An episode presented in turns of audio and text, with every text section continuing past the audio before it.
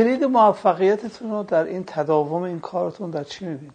من هم فکر می‌کنم کلید موفقیت هر کدوم تو تداوم خب فکریه که داره، دیدگاهیه که داره، اونی که هنوز موفق نگرش می‌داره که اگه بتونه همونو حفظ کنه خیلی خوبه، بتونه همونو پرورش بده و بروزش کنه خیلی خوبه. کجا بوده که شما بیشتر از همه احساس غرور و رضایت و افتخار کردید؟ مثلا یک زن هندی میاد بهت میگه ممنون که سرگذشت منو گفتی. آخ جان خیلی ممنونم. برای خودم واقعا همین بوده که هر جا تونستم با چهار نفر حرف بزنم و حرف منو فهمیدن یا تونستم حرفمو بهشون منتقل کنم خیلی واسه من غرور انگیز بوده.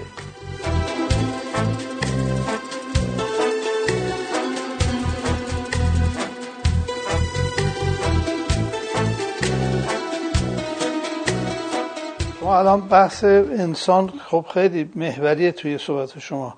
این انسان در عصر اینترنت و شبکه‌های اجتماعی کجا میره؟ فکر کنم ناچیز ناچیز محو بشه کم کم.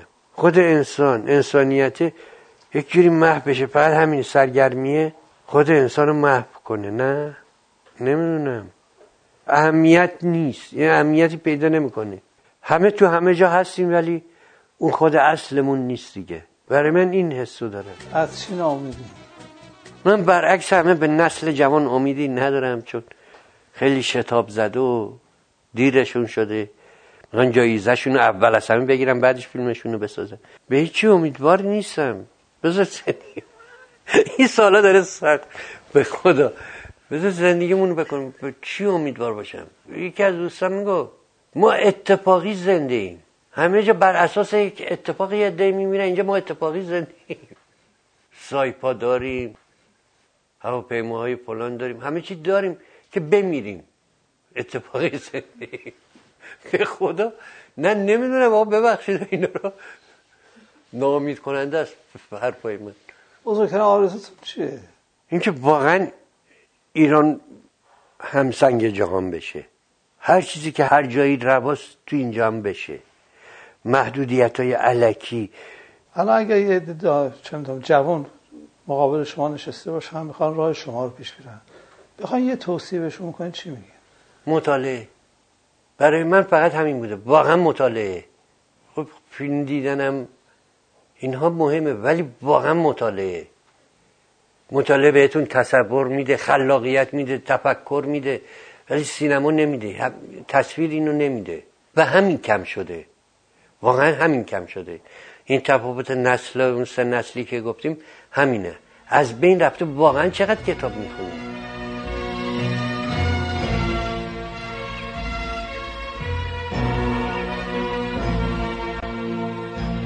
سلام، من حامد صرافی زاده هستم و خورسندم که شما پادکست ابدیت و یک روز رو برای شنیدن انتخاب کردید.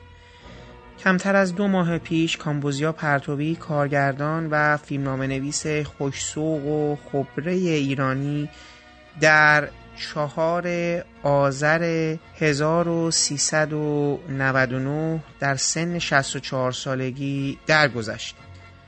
درگذشت این سینماگر عزیز با غم و اندوه فراوانی همراه شد و ما هم در ابدیت و یک روز سعی کردیم در چند برنامه با حضور دوستان و همکارانشون ادای دینی هرچند کوچک داشته باشیم به او و بخش عمده‌ای از آثارش که برای نسل ما و سینمای ایران ماندگار و خاطرانگیز هستند.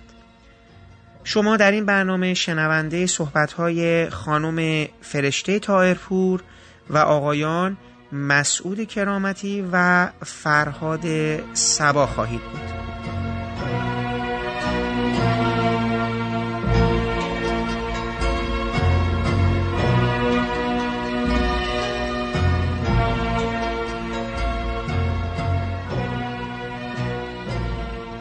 خب خانم طائرپور، خیلی ممنونم از اینکه وقتتون در اختیار ما گذاشتید. من قبل از هر چیز درگذشت آقای پرتوی رو به شما تسلیت میگم و خیلی ضایعه دردناکی بود. به قول معروف عمری نداشتن دیگه، شصت و پنج سال میان سالیست تو این دوران و بسیار حیف شد و خیلی غم انگیز بود. من خاطرات خیلی زیادی از آثار ایشون دارم، چه اون دورانی که تو تلویزیون شروع به کار کرده بودن، مثل آثاری مثل عینک و حالا فکر میکنم احتمالاً مشاوره هایی برای کارهای دیگه داده بودن، فیلمنامه هایی که برای آقای عسگرینسب و آیت طالبی نوشتن، برای فیلمنامه های خانه در انتظار و گل پامچال، و خب خود گلنار که تهیه کنندگیش با شما بود و خاطرات خیلی خوشی رو تو زمان برای ما رقم زد تو اون نسل.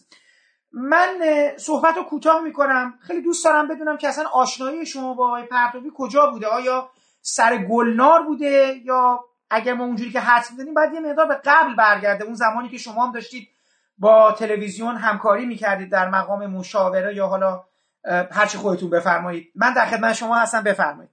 خواهش میکنم. منم سلام میکنم به شما و شنونده های شما. متاسف هستم که اولین باری که دارم با شما صحبت میکنم به بهانه یک همچین اتفاق تلخی هست و همونطور که شما گفتید شصت و پنج سال البته برای آدم مثل آقای پرتوی واقعا سن کمی بود با توجه به کارهای نیمه کاری زیادی که در دست داشتن و حتما میتونستن بعد از این باز هم فیلمنامه‌های خوب بنویسن و فیلم‌های خوب بسازن و این یک افسوس بزرگ برای سینمای ایران، برای سینمای کودک ایران و برای همه ماست. راستش آشنایی ما با آقای پرتوی، من اگه بخوام کلی بگم باید اینطور بگم که ما نسلی بودیم که با هم شروع کردیم، با هم تلاش کردیم، با هم موفق شدیم و با هم مشهور شدیم. خیلی ها از طریق فیلم گلنار به خصوص وارد عالم حرفه‌ای شدن و به شهرت رسیدن و خیلی از فراموش شدگان در این فیلم دوباره جان گرفتن و جریانی به اسم جریان فیلم‌های کودک در بخش خصوصی ایجاد شد. اما به عنوان تاریخ آشنایی من باید بگم منم از همون زمان عینک با ایشون بیشتر آشنا شدم. البته اون موقع من دورا دور خیلی درگیر تولید پروژه نبودم، خود آقای وحید نیکآزاد مشغول اون پروژه بودن به عنوان یه برنامه تلویزیونی که در واقع تبدیل به یک نمونه کار شد برای ایشون که بعد فیلم ماهی رو بسازن.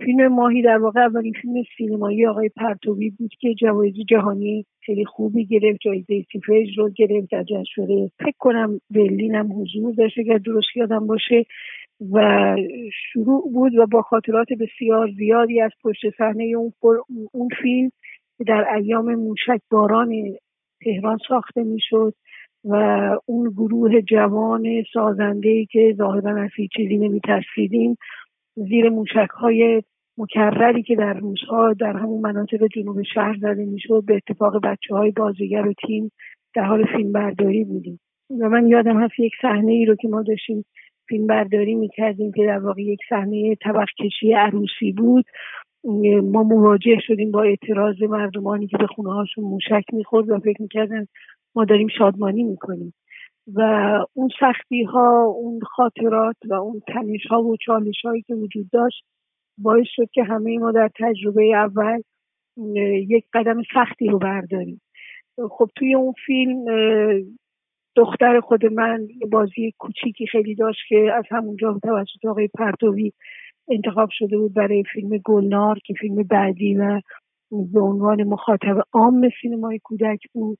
شاید ماهی رو خیلی ها ندیده باشن ولی ماهی در خیلی از فستیوال‌ها شرکت کرد. اون فیلم حمایت و سرمایه بنیاد سینمایی فارابی ساخته شد که قصد داشتن در این دوره سینمای کودک رو در هر دو معنای فیلم‌های جدی و اجتماعی و فیلم‌های مفرح راه اندازی بکنن که خیلی هم موفق بودن.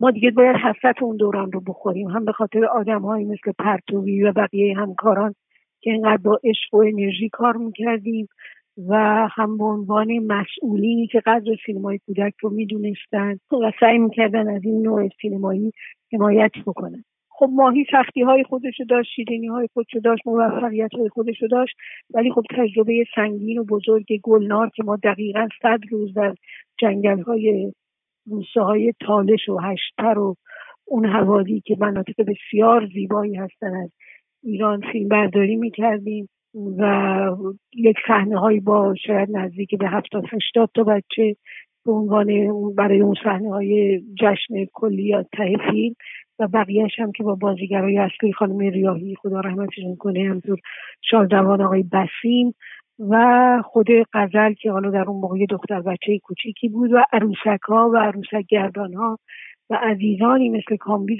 صمیمی و فرهاد، مثل علیرضا توپچیان، دوستانی که در اون پروژه ها بودن و الان برای همه ما تبدیل به خاطره شدن و آدم‌هایی که وقتی اسمشون میاد ما باید آخ بکشیم و اینها کسانی هستن که جاشون به آسانی پر نمیشه و نخواهد شد و اینها به نظر من نه تنها فقط برای سینمای کودک ایران بلکه برای سینمای کودک جهان با توجه به پیام‌هایی که در فیلم‌ها وجود داشت کار کردن و امیدوار هستم روزی این ارتباط برقرار بشه و این فیلم‌ها دیده بشه. خیلی خوشحال هستم از اینکه وقتی از کامبوزیا پرتوی صحبت میشه بیش از هر چیز فیلم گلنار به یاد همه میاد و این افتخار ساختن اون فیلم رو و شادی ساختن اون فیلم رو برای ما احیا میکنه و بیشتر میکنه و خب جای خالی کامبیز رو هم بیشتر نشون میده. البته با آقای پرتوی به جز فیلم گلنار و ماهی، من سریال مدرسه مادر بزرگ‌ها هم در واقع به قلم ایشون نوشته شد و به اعتراف خیلی ها کامبوزیا پرتوی یکی از بهترین سناریست های ایرانه، یعنی سناریستی که اگه شما بخواید سه تا سناریست خیلی شاخص رو در فیلم های ایران مثال بزنید قطعا نام کامبوزیا پرتوی یکی از اونهاست و باید الان حال همکاران و دوستان قدیمش رو ببینید که چقدر از نبودنش احساس افسردگی میکنن و به خصوص از اینکه تا آخرین روزها با همه کسالت هایی که حتی قبل از کرونا داشت همچنان در حال کار بود. من حتی برای این کار اخیرم مثل سینمایی خالق قورباغه یه جلساتی باهاش داشتم و اول پیشنهاد بازنویسی رو به او دادم ولی خب گرفتاری پروژه های دیگه ای بود، یه تلاشی هم کرد، حتی ایده‌ای برای ادامه گلنار داشت، ایده جذابی هم بود که دیگه فرصت نشد، به دلایل زیاد فرصت نشد و الان هم که دیگه مهمترین دلیلش نبودن خود کامبوزیاست و من امیدوار هستم بچه هایی که در اون روزگار فیلم رو میدیدن الان خودشون والدین بچه هایی هستن که میتونن این فیلم رو بچه هاشون نشون بدن و از خاطرات اون روزها بگن و یقینا شادی هر بچه‌ای با تماشای اون فیلم ها توشه آقای پرتوی خواهد بود در جایی که هستن. میگن ما وقتی عزیزانمون رو در هر حالتی که ازشون به یاد داریم به یاد بیاریم الان هم در عالم آخرت در همون حالت هستن. کامبیز مرد بسیار شوخی بود، به هر چیزی با نگاه طنز نگاه میکرد، بسیار باهوش بود و با وجود اینکه خودش کار رو من تو یادداشتم که بر روزنامه ایران نوشتم همین رو اشاره کرده بودم، هر کاری رو اول سخت میکرد و بعد به سختی‌هاش می‌خندید و این یک خصوصیتی بود که شما در همین سناریست‌ها و کارگردان‌ها نمیتونید پیدا کنید. توی اون جسته کوچک دریایی از تخیل وجود داشت و از نگاه‌های ویژه‌ای که به هر پدیده و مقوله‌ای میکرد و شما شبیهش رو در کسان دیگه نمیتونستید پیدا بکنید. بسیار متاسف هستم که الان من هستم و دارم راجع به اون روزها و این آدم اینطور صحبت میکنم ولی یادش برای همیشه برای ما محترم و عزیز خواهد بود و من مطمئن هستم که در طول سالیان کارهاش دیده میشه، به خصوص کار زیبایی که در مورد بچه های جنگ به اسم بازی بزرگان ساخت و یکی از درخشانترین فیلم هایی که نظر من در کل سینمای کودک جهان درباره جنگ ساخته شده و امیدوار هستم که فیلمسازان جدید ما بتونن یه جوری جاپای کامبیز بگذارن و اون راه رو ادامه بدن با همون هوشمندی، با همون نگاه انسانی، با همون ویژگی هایی که او داشت و در کارهاش هم تاثیراتش دیده میشد. من یه متنی که نوشته بودم ما واقعیتش که در اون دوران به دلیل همین محدودیت ها و تمام این چیزهایی که ما میدونیم بعد از انقلاب رخ داده بود، سختگیری های فرهنگی بهتر بشه گفت یا تنگ نظری ها، خب ما عملا یه چیزی مثل این ژانر موزیکال و اینا عملا میشد توی فیلم های کودکان این رو بهش بالا پر داد که خب یه یه ذره قبلتر از گلنار در حقیقت شهر موشها این بستر رو به نظرم فراهم کرد و این موفقیت اون هم حدس میزنم شاید یه مقدار این نقطه تحریک شما برای اینکه به اون مسیر دوباره بدیدم بود. من میخوام ببینم که واقعا گلنار رو چقدر در امتداد مدرسه موشا میبینید و موفقیتش. من میخوام از زاویه تهیه کننده به من بگید قصه و اینا که خب جای خود داره. کاملا بخشی از صحبت شما درسته. شهر موشا وقتی نسخه سینماییش باز به همت بنیاد فارابی ساخته شد خیلی موفق بود. مگر خود من به عنوان آدم بزرگسال چندین بار رفتم به این فیلم حالا هم بچه هامو بردم هم دوستانمو بردم و خیلی خوشحال بودم از اینکه این اتفاق افتاده. منتها شهر موشا یک تفاوت خیلی اساسی با گلنار داشت. شهر موشا قبلش پنج هزار دقیقه برنامه تلویزیونیش پخش شده بود و این مثل یک تیزر بود، در حالی که گلنار با یک ریسک خیلی بزرگ بی‌زمینه ساخته شد. یعنی هیچ کس این شخصیت و این اسم و این فیلم رو نمیشناخت. من یادمه که وقتی ما این فیلم رو ساختیم، وقتی میخواستیم اول اکرام بکنیم، خیلی ها میگفتن نه، سینمادارها دوست نداشتن فیلم رو اکرام بکنن، میگفتن فیلم کودک نمیفروشه، در حالی که شهر موشا اتفاقا فروش خوبی هم داشت. من یادم فیلم گلنار همزمان با فیلم افق و فیلم هیجو که هر دو فیلم‌های خیلی مطرح و قابل پیش‌بینی برای فروش بالا بودن قرار شد اکرام بشه. من هر سه اینها رو هم یک دفتر اکران میکرد، دفتر مهاپیل بود موقع. بعدم یه روز که رفته بودم دفتر مهاپیل و هنوز در آستانه اکران بودن هر سه تا فیلم، اینا هی داشتم پیش بینی میکردم. اینا من به شوخی برگشتم گفتم گلنار پرفروش‌ترین فیلم امسال میشه. یه کمی به من خندیدن چون که هیچ کس فیلم کودک اون موقع جدی نمیگرفت. ولی ظرف دو هفته نه تنها خود فیلم حرف خودش رو زد و جای خودش رو پیدا کرد، تمام اون سالون هایی که اول حاضر نبودن فیلم اکران بکنن اومده بودن و میخواستن این فیلم رو اکران بکنن و اون فیلم یعنی گلنار در اون سال با بیست میلیون تومان که بلیت یازده تومانی نه یازده هزار تومان یازده تومانی قیمت بلیت بود، بیست میلیون تومان فروش کرد. شما فکرشو بکنید که هم تعداد تماشاگر هم تأثیر اجتماعی که ایجاد کرد و پشتبندش خیلی ها رو به سینمای کودک آوردن. البته یک موجی هم از کارهای تخیل‌سازی راه افتاد، سینمایی که فکر کردن همینقدر که عروشک و آواز و موسیقی داشته باشن حتما موفق هستن، که بعضیشون شکست خوردن بعضیشون موفق شدن. ولی به هر حال گلنار یک راهی رو باز کرد که هنوزم به اعتقاد من این راه ادامه داره و هر مدیری که در اون دوره مشوق ما بود در این زمینه به نظر من کار بزرگی کرد و یک پیشبینی درستی از آینده داشت. ما گلنار رو درست وقتی میخواستیم اکران بکنیم مواجه شدیم با فوت امام و دیگه فکر کردیم اصلا منتفی اکران این فیلم حالا حالاها. خب امام در خرداد ماه فوت کرده بودن و ما شهریور ماه فیلم رو اکران کردیم. هنوز سالهای جنگ بود، هنوز سالهایی بود که همه یکمی از این نگرانی ها داشتن که چه کار میکنن. گلنار ریسک بزرگی بود و با وجود این مسئولین مملکت اون موقع تشخیص دادن که نه، جامعه بایستی رو به نشاط، رو به زندگی و رو به ادامه حیات بره و به خصوص در حوزه فیلم های خانوادگی و کودکان. به هر حال با چندین تن لرزه و دلهره ما فیلم رو اکران کردیم، ولی خوشبختانه اینقدر خوب جواب گرفتیم و بعد یک ابتکارات تبلیغی کردیم که قبلا نشده بود. جلوی سینماها ماکت‌های بزرگ خرس و قورباغه و اینا وجود داشت، خود گلنار همینطور. بعد نوار کاست گلنار اومد بیرون که به عنوان بهترین نوار کاست قصه گویی اون سال جایزه گرفت.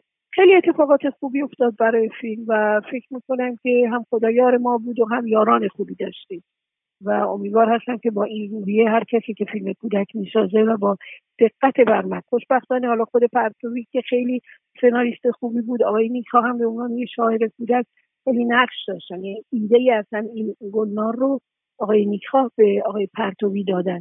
شما اگر کتاب ماشا و خرس رو ببینید، یک کتاب بسیار کم حجم کوچیک ساده‌ای هست که اگر همه قسمت متنش رو بخواید دنبال هم بنویسید فکر نکنم دو صفحه یا چهار هم بشه، ولی خب از توی یه همچین خلاصه قصه یک همچین سناریوی اومد بیرون که این هنر آقای پرتوی بود و البته اون موقع همه این کارها با مشورت و با کارهای گروهی جلو میرفت و ترانه هایی که ساخته شد، موسیقی خوب آقای علیرضا و صدای خانم هنگامی مفید روی کاراکتره هم خرسی خانوم و هم, هم روی کاراکتر صدای مادر گلنار با اون آوازی که میخوندن، با همه محدودیت هایی که وجود داشت اجازه نمایش گرفت و خوشبختانه خیلی هم موفق شد. و من متاسفم فقط به این نکته اشاره کنم که گلنار خب در طول این سالها بارها و بارها از صدا و سیمای ایران پخش شده، از رسانه ملی ایران پخش شده، ولی متاسفانه با حفظ آوازهاش،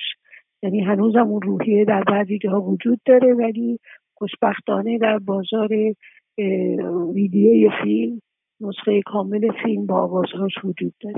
این چیزی که آخر گفتین خیلی عجیبه. آخه گلنار اصلا کلا یعنی آوازهاش تمام اون خب دیگه متاسفانه این مشکل رو ما سر یکی دو تا تیم‌ها داریم. البته برنامه‌ای که الان در خود تلویزیون ساخته میشه خیلی بیش از گلنار ساز آواز داره، حتی حرکات ریتمیک داره، ولی خب سر فیلم سینمایی که میشه دیگه شاید تیغ سانسور تیزتر میشه.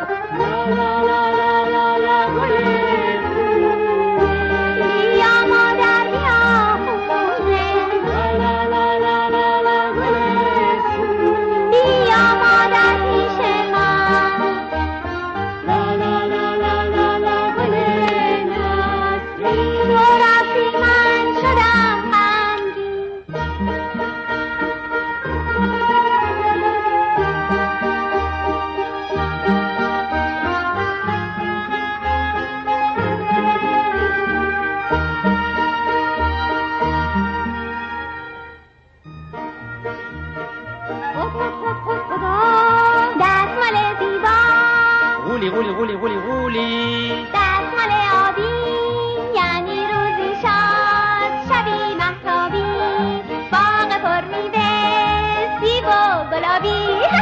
دستمال آبی یعنی یه شادی توی بیداری، یا یه خواب خوش رویای شیرین وقتی که خوابی. دستمال آبی دستمال آبی یعنی خوشحالی، یعنی بی‌تابی. من هم که شادم، من که خوشحالم، به خاطر تو ای دستمالم. خدا جون دستمالم، دستمال با دستمالو برد. آی کمک کنین دستمالم. آی بگیرینش بگیرین. هیچی نیست، داره واسه خودش بازی میکنه. دستمالم یکی اونو بگیره، دستمالمو باید باز.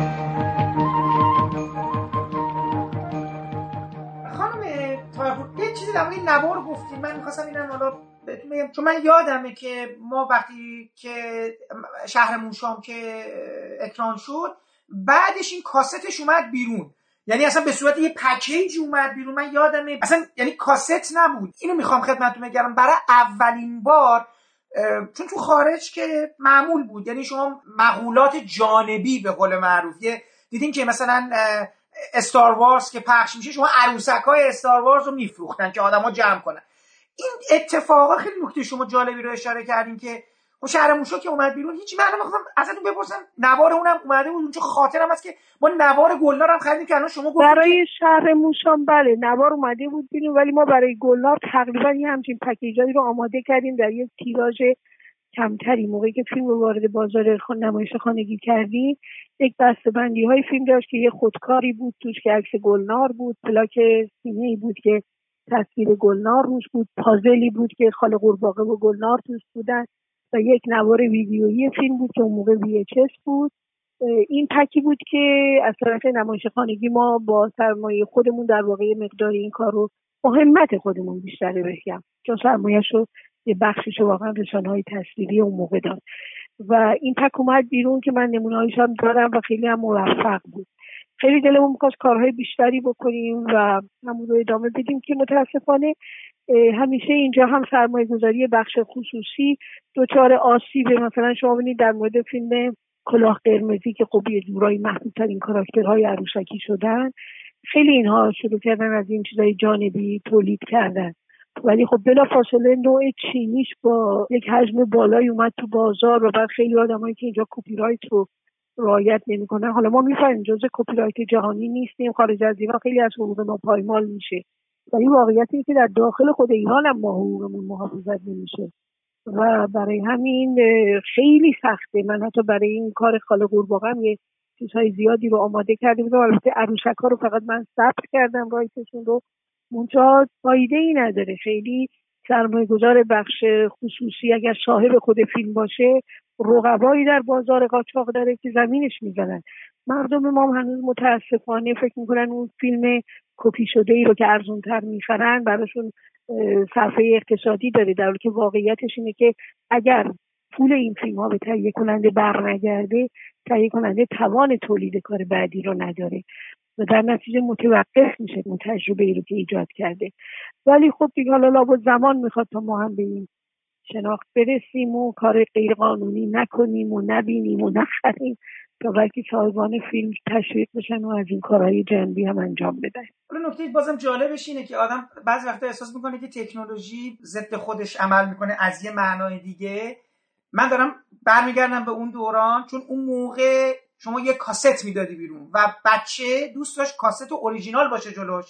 این که مثلا همون پکیج عکس گلناره، نمیدونم عکس شهر موشاه، اون چیزا برای بچه، یعنی بچه‌ای که هیچی نداره اون زمان، میخوام بگم اون موقع که چیز فراگیری نبود زیر توپ و تانک و اینا، بعد بی‌معنا بود که یکی بگیره بعد اینو کپی بکنه مثلا تو شهر بده. خب همه میرفتن از لوازم تحریری‌ها، از خود سینمادارا. یادم خودم تو اون بچگی چقدر دوست داشتم اینو داشته باشم. الان دیگه به قول شما یه کامپیوتری هست، اگه شما چه میدونم سی دی موسیقی فیلمو بدیم بیرون، کسری از ثانیه تو فضای مجازی پخش شده، اصلا کسی گوش نمیده. الان اکثر رو داشته باشن فقط باشه حالا آهنگر رو گوش بدن. حالا تازه شما نمیدونید ما چه مصائبی رو باید طی کنیم. من الان یه چیز بامزه به شما بگم، این فیلم آخر خاله قورباغه‌ای که من ساختم، حالا به موضوع بحث ما مربوط نمیشه، خب اینم فیلم موزیکالیه که آوازهای به نظر من جذاب و خوبی داره. من هنوز که هنوزه بعد نزدیک دو سال نتونستم مجوز انتشار سیدی های آواز این فیلم رو بگیرم، یعنی درخواست دادم ولی به نتیجه نرسیدم. اون شورایی که اونجا هست برای تصویب شعر و موسیقی و اینها هنوز اوکی ندادن، یعنی تصویب نکردن این رو، در حالی که خب من بهشون میگم آقا این که فیلمش اومده بیرون با تصویرم که همه دیدن دیگه، مثلا ممانعت از توزیع صوتیش چیزی داره. ولی هنوز هست دیگه، ما یه سری کارمندانی هنوز در ادارات داریم که حقوقشون در گروه ایجاد مانع فکر کنم، چه در تلویزیون چه در جاهای دیگه که با تصمیم بگیرن. امیدوار هستیم این موانع برداشته بشه. حالا اینا موانع مربوط به کار ما میشه و ما چاره ای نداریم جز اینکه اینا رو ازشون عبور بکنیم. ولی بعد که عبور میکنیم و تازه میخوایم برسیم به سال تماشاگر کودک یا مخاطب کودک، اون وقت دیگه اونجا خیلی طرفدارندگی و دلشکستگی داره که ببینیم بازار قاچاق زودتر از ما به بچه‌ها رسیده. ببینید گلنار یه کار دیگه هم داشت می‌کرد که مدرسه موشا نکرد. من اینو از این جهت می‌خوام بگم، همین که ببینید تو مدرسه موشا موشا داشتن آواز می‌خوندن. خب حالا سنت موزیکال که تو تلویزیون با مثلا محله بروبیا و اینا بود و اینا که حالا هر حال مردا داشتن آواز می‌خوندن و یه عروسکا، میگم عروسکا یه خود آواز و اینا بود. خب گلنار برای اولین بار من یادمه، خیلی جالب اینو می‌خوام خاطرتون بگم، چون من رفته بودم با مادرم و بچهای فامیل بچه همسایه‌های خودمون رفته بودیم دیده بودی. خیلی خوب اون صحنه رقصیدن اون پسری که مرغ داشت که مدل موهاش هم یه جوری زده بودیم، اصلا بچه‌ها داشتن می‌رقصیدن، اصلا اینکه رقص خودش اومده باشه تو اون فیلم. من همیشه اتفاقا دوست داشتم از شما بپرسم که حالا صحبت از سنگ اندازی شد، موقع نوشتن فیلمنامه یا طراحی این حرکات موزون به قول معروف، اصلا کلاً حال و هوایی که در جریان بود و دیگه از فضای اون عروسکا اومدیم بیرون و اومدیم تو دنیای واقعی و جشن و این رنگارنگی و اینا، در زمان ساخت یا در زمان تصویر فیلمنامه تغییراتی رو بر شما خواستن که انجام بدید؟ یعنی آقای پرتوی و شما آیا مجبور شدید مسیرتون رو از این چیزی که هست، یعنی از این چیزی که ما دیدیم شاید چیزای بیشتری قرار بوده تو فیلم باشه و مجبور باشید چیزش بکنید؟ نه نه فیلم. اولا اون موقع شورای پروانه ساختی وجود نداشت که بخوان اجازه بدن یا ندن. در مورد کار کودک قطعا نداشت، منتها ریسکی بود که تهیه کننده خودش میکرد. نه هیچ مانعی در مرحله فیلمنامه نویسی برای ما ایجاد نشد، حتی روی فیلم هم که سانسور ایجاد نکرد. البته اگر شما دقت کنید هیچ جایی شما آواز کاملی که حالت ریتمیک داشته باشه نمیبینید. حتی یه جایی تو سالن بچه‌ها میخواستن با ریتم دست بزنن، اتفاقی که بعدا تو خیلی فیلم‌ها افتاد، جا میموندن. و ما هدفمون این بود که بچه‌ها شعر ترانه ها رو بشنون، چون شعر بخشی از خود قصه بود و قصه رو میبرد جلو یا چیزی رو معرفی میکرد یا شخصیتی رو در واقع بیشتر باهاش ما رو آشنا میکرد. نه ما اون موقع مواجه با همچین چیزی اصلا نشدیم. ولی خب میگم دیگه الان تلویزیون داره نشون میده که اگه اون موقع سر کار بود لابد اون موقع از اون مشکلات هم برای پیش میومد. خودتون چطور خانم طاهرپور؟ شما فکر کنم اولین تجربه تهیه کنندگی سینماتون بود، درسته؟ من بله در سینما که بله، برای اینکه حالا هم تو تحریک بود، ترکیب خانه ادبیات و هنر کودکان، من به موضوع نزدیک شده بودم، هم, هم به عنوان عرق شخصی. من البته بعد از انقلاب، تو قبل از انقلاب من تنها کاری که کرده بودم در حوزه فعالیت اجتماعی یه دوره‌ای که کامپیوتر پروگرامر بودم در مرکز آمار ایران و یه دوره‌ای هم دبیر بودم. ولی ورود من به تلویزیون و اینها بعد از انقلاب بود و بعد از اینکه توی مجله زن روز، اولین دوره مجله زن روز که بعد از انقلاب دوباره منتشر شد و زهر تحریریه بودم و از اونجا با معرفی خود آقای نیکا من در دو جا، یعنی با توصیه ایشون که به من این پیشنهاد رو دادن، هم در تلویزیون به عنوان مشاور و نویسنده همکاری کردم سالها و هم, هم در کانون پرورش فکری کودکان نوجوانان مرکز نگارش و ویرایش من سرپرست اونجا شدم در حوزه کتاب‌های داستانی، یعنی همش همجور بیشتر در حوزه بچه‌ها و اینا کار کرده بودم. دورا دور موقعی که خانه ادبیات قبل از اینکه حالا من بهش بپیوندم محله برو بیا رو ساخته بود یا همون خانه در انتظار رو ساخته بود یا عینک رو میساخت، یا البته عینک بیشتر بود، من نزدیک شدم به ماجرا ولی عملاً به عنوان کسی که بخواد مسئولیتی رو بپذیره یه مقدار کمتر در ماهی و بعد بیشتر دیگه خیلی کاملتر در گلنار. این اولین تجربه من بود که بعداً البته بازی فیلم هایی رو خودم مستقلاً و بازی فیلم هایی رو به عنوان کار مشترک با اینها انجام دادیم. ولی بله، گلنار اولین تجربه جدی سینمایی من بود. اصلا من فکر میکنم شما جزو یا حتی اولین تهیه کننده زن سینمای ایران باشید. این درسته به لحاظ فکری؟ من در حوزه سینما اولین تهیه کننده زن سینمای ایران. این مسئله برای خود شما در حوزه اداری، در حوزه بوروکراتی، کاغذبازی، کلا برخورد، چه در طول ساخت گلنار چه بعدش، برخورد خاصی، نمیدونم برخورد ناروایی به عنوانی که خب شما به هر حال وارد یه جمعی شده بودی که فضا و بسترش به شدت مردونه بوده تا اون لحظه و خب شما اومدین و یه کار بسیار موفقی هم اداره دادین و احتمالاً باید درها براتون باز شده باشه یا بسته شده باشه. دقیقاً نمیدونم چه اتفاقی افتاده. شما چه اتفاقی براتون افتاد؟ کلاً تهیه کننده یه شغلیه که همه جای دنیا تعداد خانم‌ها کمتر از آقایونه. یعنی من بعدها که خب خیلی سفر کردم به خاطر فستیوال‌ها و مثلا حالا جلسات فرهنگی اینا که وجود داشت متوجه شدم اینجوری نیست که فقط در ایران مثلا تعداد تهیه کننده های زن کمتره. من الان رئیس یکی از چهار صنف تهیه کنندگی در سینما ایران هستم. از روز اولی که من کار رو شروع کردم تا الان هیچ وقت احساس نکردم یا شایدم اجازه ندادم که با من به عنوان اینکه زن هستم برخورد متفاوتی انجام بشه. خوشبختانه فضای سینما و کار فرهنگی فضایی که در اون توانایی‌ها حرف میزنن و من معتقد هستم که اینها یه بخشیش به توانایی فردی برمیگرده. و من در خانواده بزرگ شدم که همیشه زنان توش فعال بودن، اجازه انتخاب داشتن، اجازه صحبت داشتن و خود همین شاید به من کمک کرد که این راه رو آسان‌تر طی بکنم. ولی نه، من هیچ وقت مواجه با موانعی نشدم که فکر کنم که اون زنم برای من داره پیش میاد و اگر من مرد بودم این مانع رو باهاش مواجه نمی‌شدم. خدا وکیلی همچین اتفاقی نیفتاده با وجود اینکه از بیرون میدونم خیلی از این، حالا بعضیا شعارشو میدن، بعضیا همچین بدگمانی رو دارن، ولی واقعیته که اینطور نیست. و من چه در کار صنفی، چه در کار تهیه کنندگی، چه در سایر کارهایی که حالا هر وقت انجام دادم، کار رسانه‌ای و اینها، هیچ وقت احساس نکردم که چون زن هستم داره با من رفتار خاصی میشه و خوشحالم از اینکه اینو الان به شما دارم میگم و کاملا هم دیدید که من وقتی نسبت به یه چیزی انتقاد دارم راحت میگم. اینو در ایران همه در مورد من میدونن، چه در مورد مطالبی که مینویسم یا در مصاحبه ها عنوان میکنن. اینه که بدون هیچ رودرواسی یا بدون هیچ ملاحظه‌ای بهتون میگم که اینطور نیست. و حتی الان خانم‌های تهیه کننده توانمند دیگری ما در سینما ایران داریم که اونها هم دارن همین رو ثابت میکنن. و ما البته تهیه کنندگی در تلویزیون برای خانم‌ها از دوره قبل از انقلاب سوابق بیشتری داره، ولی در سینمای ایران ما حتی قبل از انقلاب مثلا کارگردان داشتیم، نمونه خیلی محدود و معدودی، ولی تهیه کننده نداشتیم تا جایی که حالا حتی این اسناد و اینها میگن. فکر کنم اولین تهیه کننده سینمای ایران با کمال شرمندگی بنده سالی خوشبختانه بعد من تهیه کننده خیلی خوبی به ایران قدم گذاشتن. ببینید گلنار و ش...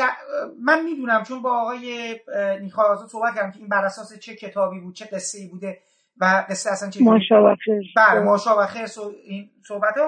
ولی من می‌خواستم ببینم که گلنار تا چه اندازه وامدار موفقیت شخصیت مجموعه قورباغه سبز و زنده یاد علیرضا توپچیان هم بود، به خاطر اینکه من یادمه که اون موقع خب من بچه اون نسلم دیگه، اون شخصیت و اون که اون یه دفعه اومد دیدم که الان دیدم تو گروه شما هم بودن، مثل اینکه فرمودین که جز عروسک گردانا بودن که احتمالاً عروسک گردانا قورباغه باید آقای زنده یاد توپچیان باشن. میخوام برم که یه تعاملی داشتید با موفقیت تلویزیونی اون برنامه برای اینکه بچه‌ها ببینید اگر درست یادتون باشه قورباغه سبز مثلا کاراکتری زن نبود. نه آره درسته، با این دختر جوانی بود دیگه. ب... ب... دقیقاً بله. در واقع شخصیت خال قورباغه یه جورایی پیشنهاد خود من بود از یه قصه بسیار قدیمی که مادرم برام تعریف می‌کرد و اینم که این شخصیت منم تو در کارهای بعدی ادامه دادم، چه در یک سریال تلویزیونی صد قسمتی و چه در فیلم سینمایی. خال قورباغه برخواسته از یه قصه قدیمی بود از یک زن تنبلی که بلد نبود هیچ کار خونه رو بکنه و با قورباغه‌ای که توی چاهکش بود صحبت میکرد و کارها رو به خیال خودش به او واگذار میکرد و بعدم با شکست مواجه میشد، ولی خال قورباغه‌ای که توی چاهک بود برای او سمبل یک زن دانایی بود که همه کار بلد بود و خیلی کارهای زنانه خوبی بلد بود و خیلی حکمت بلد بود و خیلی نکته میدونست. یعنی شخصیت خال قورباغه هیچ شباهتی به قورباغه سبز نداره. آقای توپچیان هم تا جایی که یادم هست عروسک خرس رو میگردوندن و توی اون سریال عروسک خال قورباغه رو دوست دیگری خود خانم فرشته طائرپور میگردوندن و البته صداش هم که خانم پورمختار در فیلم سینمایی گفتن و در سریالی که بعدا من برای تلویزیون ساختم خانم معتمد آریا خال قورباغه رو دوبله کردن، یعنی گفتار شروع داشتن. اینه که این شخصیت‌هاش ربطی به هم نداشت و اون برنامه اصلا یک برنامه کاملا مجزایی بود با یک فرمت دیگه و با یک هویت دیگه. خال قورباغه برخواسته از قصه های ایرانی، چاهک های آشپزخانه زنهای قدیمی مطبخی ایرانی بود که قصه های خیلی شیرینی داشت و این قصه را من خیلی کم جایی شنیدم، یکی دو تا کتاب قدیمی بعدها پیدا کردم، ولی قصه بود که مادرم در کودکی برای من تعریف میکرد و من خیلی خیلی قصه رو دوست داشتم، چون سمبل در عین حال دانایی و توانایی بود یک شخصیت فردی. همون نقشی که الان توی فیلم گلنار هم می‌بینید خال قورباغه داره و هی سعی میکنه به گلنار چیزهایی رو یاد بده و راه چاره‌هایی رو یاد بده و نصیحت بکنه و خودش مادر نود و هشت تا بچه است و این خصوصیات ویژه‌ای هستن که فکر میکنم با قلم آقای پرتوی جون گرفتن. خانم طائرپور، مسیر بعد از گلنار شما با آقای پرتوی در حقیقت یه جورایی جدا میشه. خب البته آقای پرتوی بعدش نه، من سریال مدرسه مادر بزرگا رو آقای پرتوی بر من نوشتم. اون اونو درست. نه نه تو سینما منظورم بود. ببینید آقای پرتوی بعد از این مدتی خب میره طرف گربه آوازخوان. همه ما رفتیم سراغ فیلم‌های بزرگسالان. آقای پرتوی که دیگه بعد از فیلم‌های کودکی که ساختن یه مقدار خب برای هر سناریستی طبیعه مثلا با قلم ایشون که حوزه دیگری رو بیشتر تجربه کردن. آخرین کاری که از ایشون بود که خوشحالم که من در اون هیئت جوری بودم که جایزه سناریو رو به فیلم کامیون ما دادیم که به نظر من فیلم بسیار ارزشمندیه با فیلمنامه بسیار درخشان و بازی‌های خوب و کارگردانی خوب که آخرین کار ایشون بود و متاسفانه هنوزم اکران نشد که ببینه حاصل کارش رو، ولی خوشحالم که جایزه فیلمنامه نویسی رو اون هیئت جوری که منم عضوش بودم به آقای پرتوی داد و منم البته یکی دو تا کار بزرگسال کردم مثل آینه‌های روبرو که خب خیلی موفقیت‌های بین‌المللی داشت و زن دوم که در ایران خب فیلم موفقی بود، ولی باز برگشتم فیلم خال قورباغه رو ساختم با امید که دوباره به سینمای کودک برگردم، ولی با توجه به اینکه تلویزیون مطلقاً حاضر نشد تیزر این فیلم تا یه پنج هفته اول نشون بده و منم حالا با یه برخوردای کارم به جای باری کشید، فیلم خب خیلی شکست اقتصادی بزرگی خورد و نتونستم دوباره ادامه بدم و اینه که دیگه حالا تو ببینیم بعد از این چی میشه و عمر ما چقدر کفاف میده و توانمون چقدر یاری میکنه. ولی دوستی و ارتباط با آقای پرتوی رو خیلی داشتیم، عرض کردم حتی برای خال قورباغه یکی دو جلسه منزل آقای کرامتی ما گذاشتیم که فیلمنامه خال قورباغه رو ایشون بنویسن، درگیر فیلمنامه‌های دیگه بودن. همونجا یه طرحی رو مطرح کرد برای ادامه گلنار که گلنار بزرگ شده و حالا خال قورباغه مثلا از یه ناراحتی‌هایی داره و میاد پلوش و اینا، قصه قشنگی هم بود. منتها خب غزل شاکری معتقد بود که بذارید در خاطرات بچه‌ها گلنار در همون سن سال بمونه. این موفقیت گلنار قاعدتاً باید منتج میشد به اینکه مثلا شما توی پروژه گربه آوازخوان با هم باشید که خب آقای پرتوی میرن اونور گربه آوازخوان، آقای محمدی تهیه کننده قدری بودن، خودشون خوشحال هستیم ما که گلنار باعث شد ایشون هم به ساخت فیلم کودک بپردازن. خیلی فیلم‌های دیگه ساخته شد، دوزد عروسک‌ها ساخته شد، خود ما بعداً پاتال رو ساختیم، مدرسه پیرمردا رو ساختیم، ولی خب بالاخره دیگه تهیه کننده ها دلایلی ممکنه با هم کار بکنن و وقتی مستقل میتونن یک کاری رو انجام بدن انجام میدن دیگه. حالا جالبه من با آقای نیکآزاد هم صحبت کردم، اینم الان تو رزومه در حقیقت کاری شما دارم میبینم، هر دو عزیز وارد یه فاز همون گفتین سینمای بزرگسال شدید، یعنی شما میرید سمت به یه نوعی، حالا شاید گفتیم اون مقطع دیگه مدرسه پیرمردها و حالا نانوشهر و پسر مریم و یکی بوده که نبوده حالا هست، ولی مثلا اینکه یه مقدار شما دیگه متمرکز میشید روی چیزی مثل ایلیا نقاش جوان یا حتی سایه‌های هجوم. خب خیلی برای من جالبه، اونم همه فیلم کودک بود، فیلم نوجوان بودن. بله ولی خود فضا چیزتره دیگه، از اون فضای فانتزی میایم بیرون و یه مقدار با یه جور تلخی سایه هجوم که اصلا جنگی نیست. بحث تلخی نیست، بحث نوع فیلم اجتماعیه. خب ببینید من یکی بود یکی نبود رو ساختم، اون دوباره تو همین حوزه فیلم‌های عروسکی و شاد و اینها بود. بعد دوباره چند سال نتونستم، من چون از یه جایی بعد که واقعی نیکا ما دیگه مشارکت و همکاری نداشتیم، چون مستقلا فیلم‌های خودشون رو می‌ساختن، منم همینطور. بعد من بعد از این همه سال وقتی رو آوردم به ساختن خاله قورباغه، با همین نیت بود که دوباره این فیلم‌ها جون بگیره، ولی متاسفانه نشد دیگه، خیلی هم بیهوده نشد. بعد من تازه باز نخودی رو ساختم، من یه فیلم به اسم نخودی برای بنیاد فارابی ساختم که به نظر خود من خیلی فیلم خوبیه، آقای شاهرعبر بازی کردن، آقای جلال فاطمی کارگردانی کردن، اونم باز فیلم کودک مفرحی بود.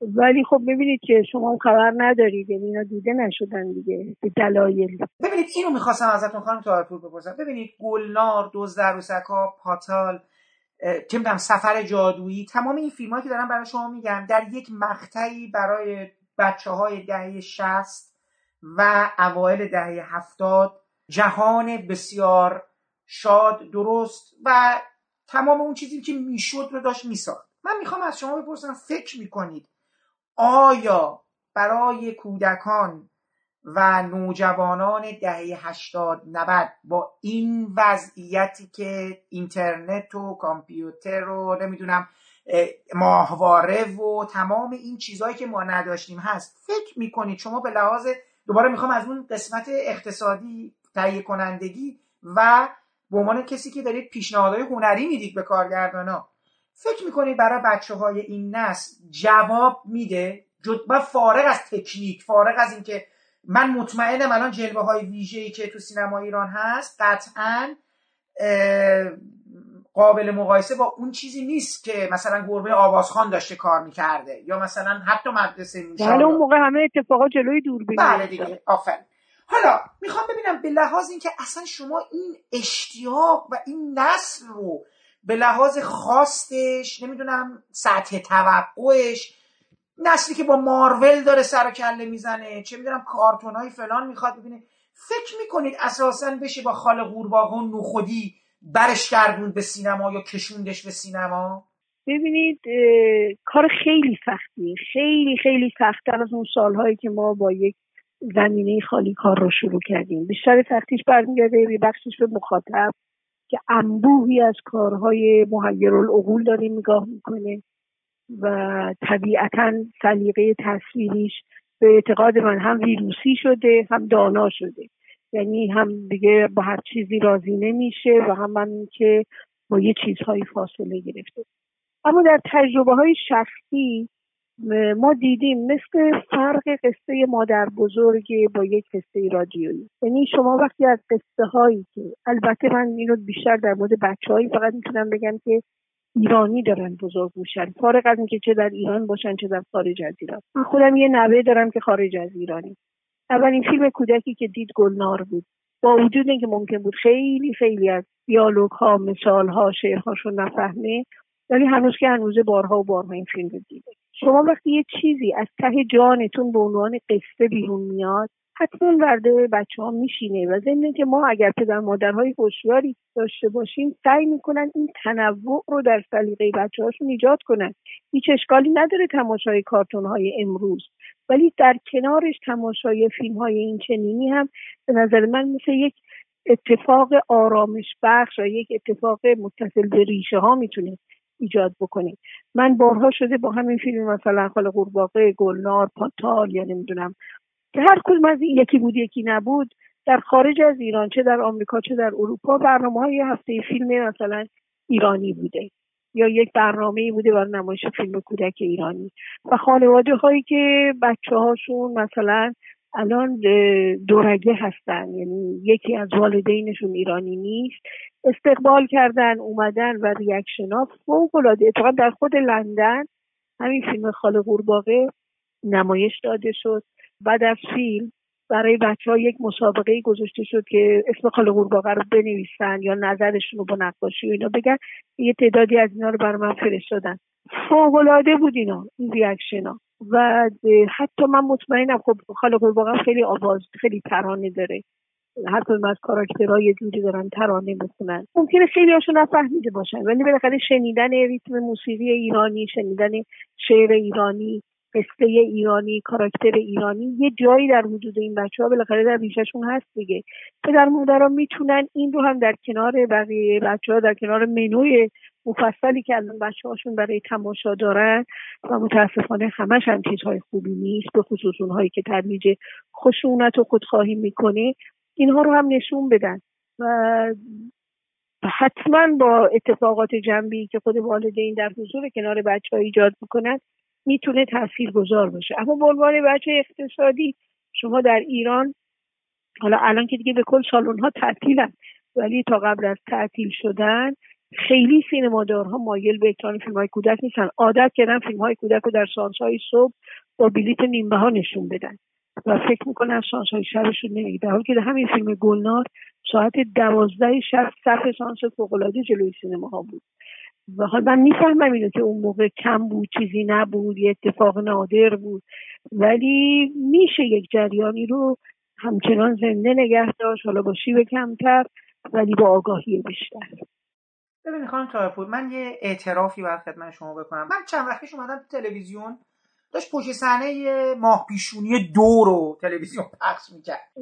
من خودم هم ممکنه نظری که شما الان میخواین بدین نظر منم باشه، ولی خب ببینید یه فیلم های الان همینطور با یک بودجه هایی دارن تولید میشن که در حوزه انیمیشن که البته تجربیات خوبی هم در اون حوزه شده، منهای بخش سناریوش در حوزه ساختش از مثلا و همینطور فیلم های به اصطلاح عروسکی یا ماسکی یا زنده برای کودکان.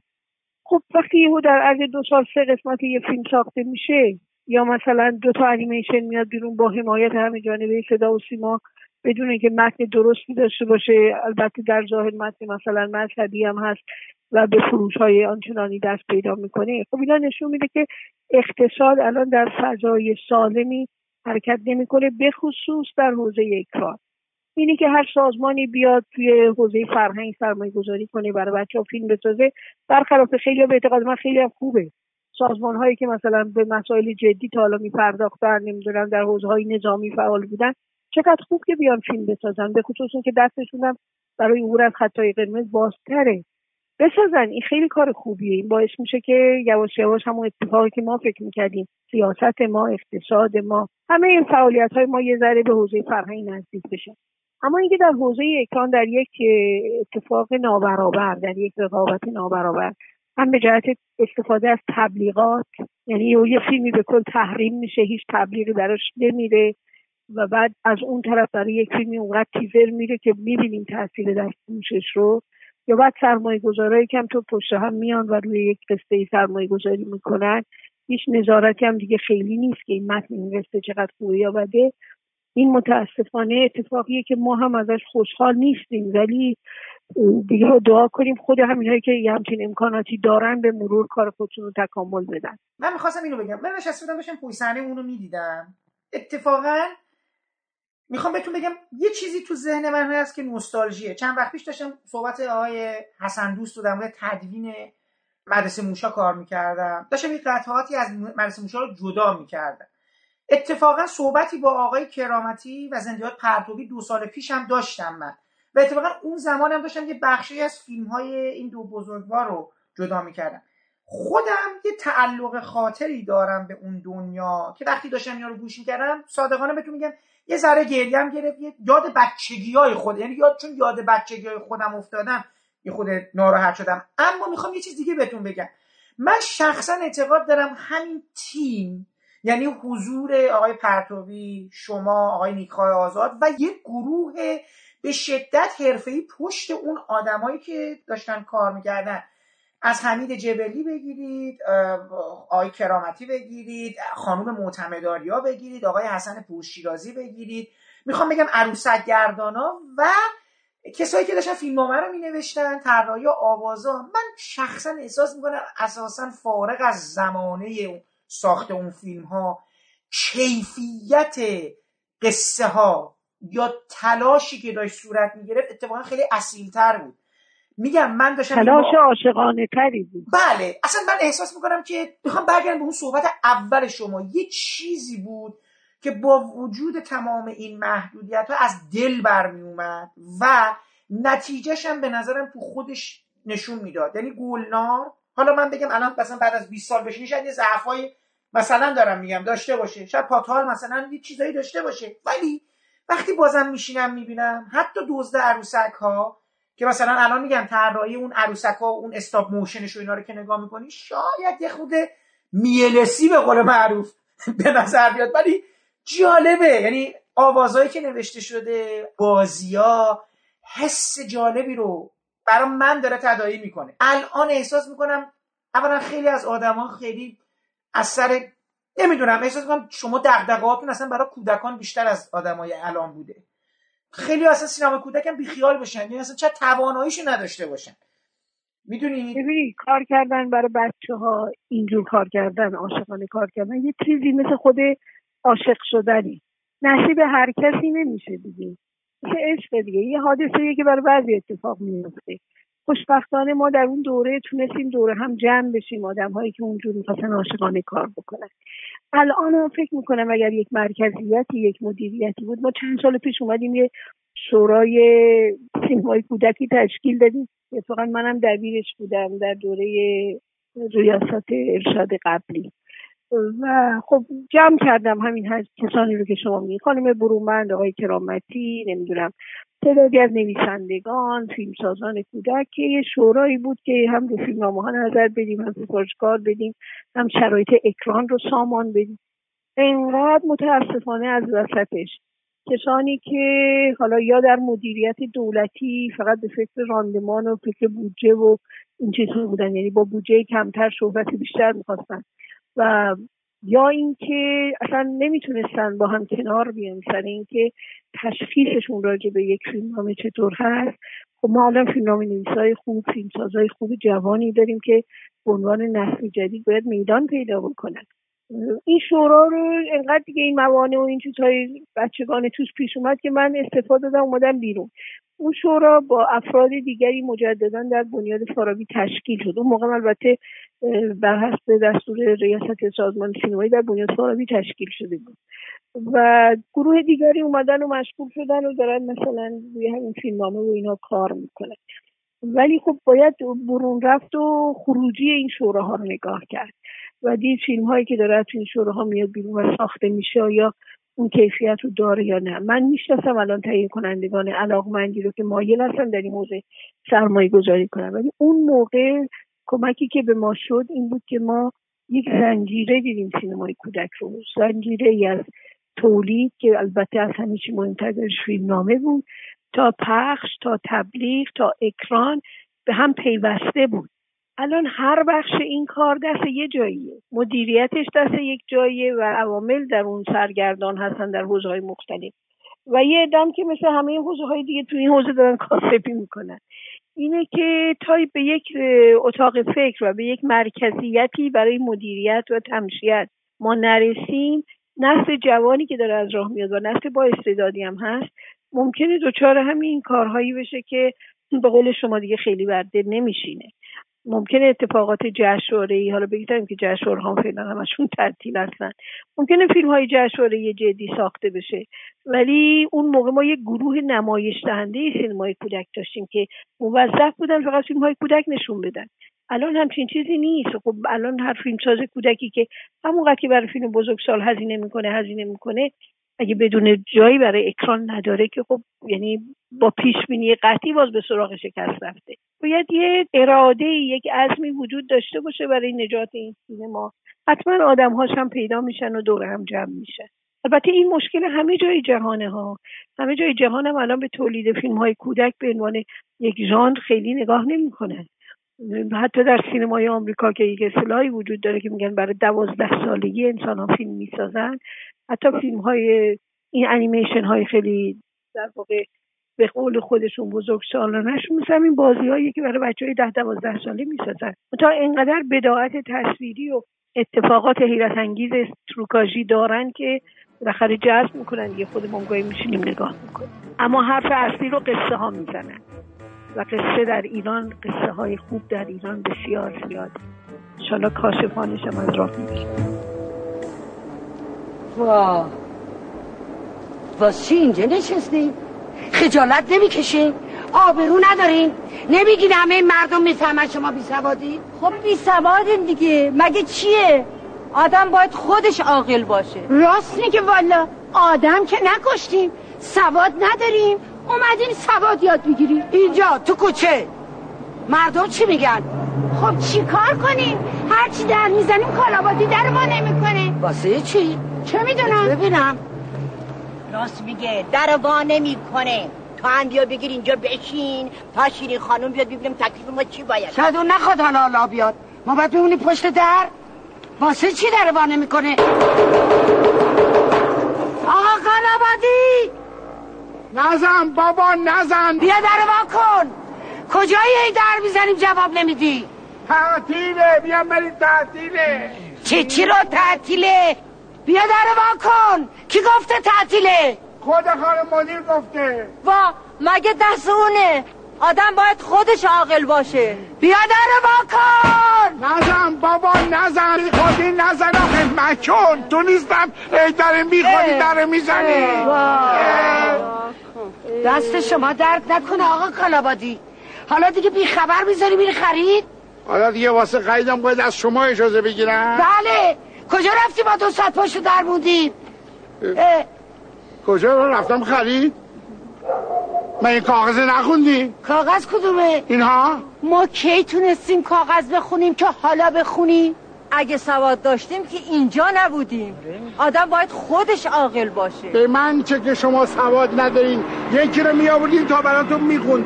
من کلی زحمت کشتم تا اینو نوشتم.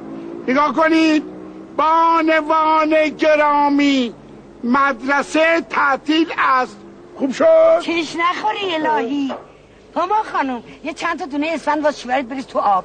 وا. سر خود مرد سر تعطیل کردی، بانوان گرامی رو تو خیابون گذاشتی. برو در وا کن، در وا کن تا بانوان گرامی عصبانی نشده. بله. گفتم برین مدرسه تعطیل، درم باز نمی‌کنم. آخه واسه چی؟ واسه چیش دیگه به من مربوط نیست. خود خانم مدیر گفته. بیا تو هما. بیا هما.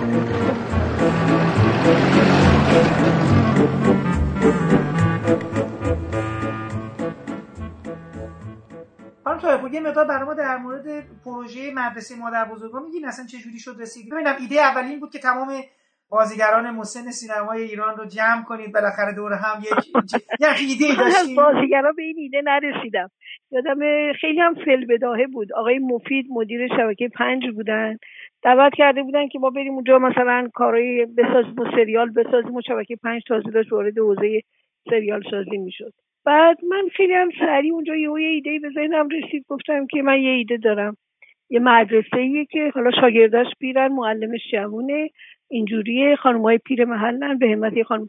همونجا آقای مفید گفتن من اینو میخوام. اصلا این کار نوشته نشده. خیلی با جدیت و اینا و من اومدم یکی دو تا دوست دیگه البته تلاش برای نویسندگیش یه خانومه آقای کردن که نصف کاره موند و خیلی باب میل من نبود. شخصیت ها رو هم البته میشناختم. بعد دیگه با آقای پرتوی قرار گذاشتم، چون آقای پرتوی بسیار مسلط بود به ضرب المثل ها. من نمیدونم اون سریال رو شما دیدید یا نه. هر کدوم این کاراکترها دارای یک ضرب المثل یا یک تکیه کلام خاصی هستن، به خصوص اون پیرترین شخصیتی که اصلا با یک زبانی صحبت میکنه که ما هم نمیفهمیدیم چیه. یعنی یک اصطلاحاتی رو آقای پرتوی توی اون فیلم نام آورده بود که اصلا خود من وقتی رو کاغذ می‌خوندم خش کرده بودم از خنده. بعد اون آقای پرتوی، حالا غیبتش هم میشه بگذره از من، یه ذره بدقلق بود توی اینکه سر وقت متنی رو بده. یعنی این چیزی بود که با همه محبوبیتش به همه رو بیچاره میکرد. در واقع فکر کنم تنها کاری که به موقع تحویل داد همون بود، چون من یک لحظه هم رهاش نکردم، همجور مدام در تماس بودیم و ایشون نوشتن و دادن و یه ذره باز من خودم دستکاری کردم و دیگه رفتیم و سریالم خیلی سریع ساخته شد و خوشبختانه بازیگرای اون موقع هم که الان دیگه بعضیاشون هم نیستن، خیلی خوشحال بودن از اینی که میدونید توی اون سن معمولا اینها نقش‌های فرعی دیگه بازی میکنن، یه نقش مادری، همسایه، چیز رو در سریال های دیگه دارن، ولی اینجا محل تجمع همشون بود به عنوان قهرمانای اصلی. سریال خوبی بود، سریالی بود که مردم خیلی دوست داشتن و دیدن و ساخته شد و پخش شد و و انصافا متن خیلی خوبی داشت. اونجا به خصوص خیلی هم کار دیالوگ محوری بود و به آقای پرتوی گفتم گفتم پیرترین آدما وقتی تو کلاس درس قرار میگیرن تبدیل به بچه میشن، میخوان شیطونی کنن، حالا ما با شیطنتای از نوع سنشون انتخاب بکنیم. و نشستیم و یه سری راجع به شخصیت‌ها حرف زدیم، اون چیزی که تو ذهن من بود به ایشون گفتم که البته خب ایشون خیلی با قلمشون اونها رو تقویت کردن و سریال بامزه‌ای شد که تلویزیون پخش کرد و یک گروه همراه خوبی هم داشت و سریع هم ساخته شد. ایده شما خیلی ایده به نظرم بلند پروازانه‌ایه. من داشتم الان یه چیزی فقط تو ذهنم فکر می‌کردم. ببینید مسن بودن با خودش یه سکونی رو به همراه میاره. اتفاقاً یعنی در این حال بازگشت به کودکی هم داره. اتفاقا میخوام بگم که شما توی اون تجربه مدرسه مدرسه پیرمردا اون اصلا یه کاری کرده بود شبیه اکشن اسنپ استیک شده بود دیگه، یه پور صمیمی و هم اصلا من اون اونم یکی از بهترین خاطرات زندگی من. یعنی من واقعا اون شبی که با خانواده‌ام رفتم سینما فرهنگ دیدم، انقدر خندیدم با اکبر عبدی و سعید پور صمیمی و کی بوده میگفت فیلمو همینم اگر نگاه کنید خیلی خوشتون میاد. من خودم همین اخیراً داشتم دوباره میدیدم، خدا رحمت کنه آقای سجادی رو، خیلی به عنوان کار اول تو اون کار موفق بود. درست، نه بله من شکی ندارم، مثلا اون فیلم انقدر پند و متن خیلی جالبی هم داره، به نظرم کار خیلی خوب میام اینو. من دیدن اون آدما تو اون حالت و بعد تیکه کلاماشون و اینا که جالب بود این ور. ولی من یه تصویر محوی که از سریال مادر بزرگا یادمه، چون اینا همش توی کلاس بودن اکثرا و من یه سری نیمکت یادمه که بازیگرای مسن سینمای ایران پشتش نشستن و دارن بحث میکنن با هم دیگه. یادم نمیاد که چقدر تو زندگی خصوصی اینا رفته و اینا.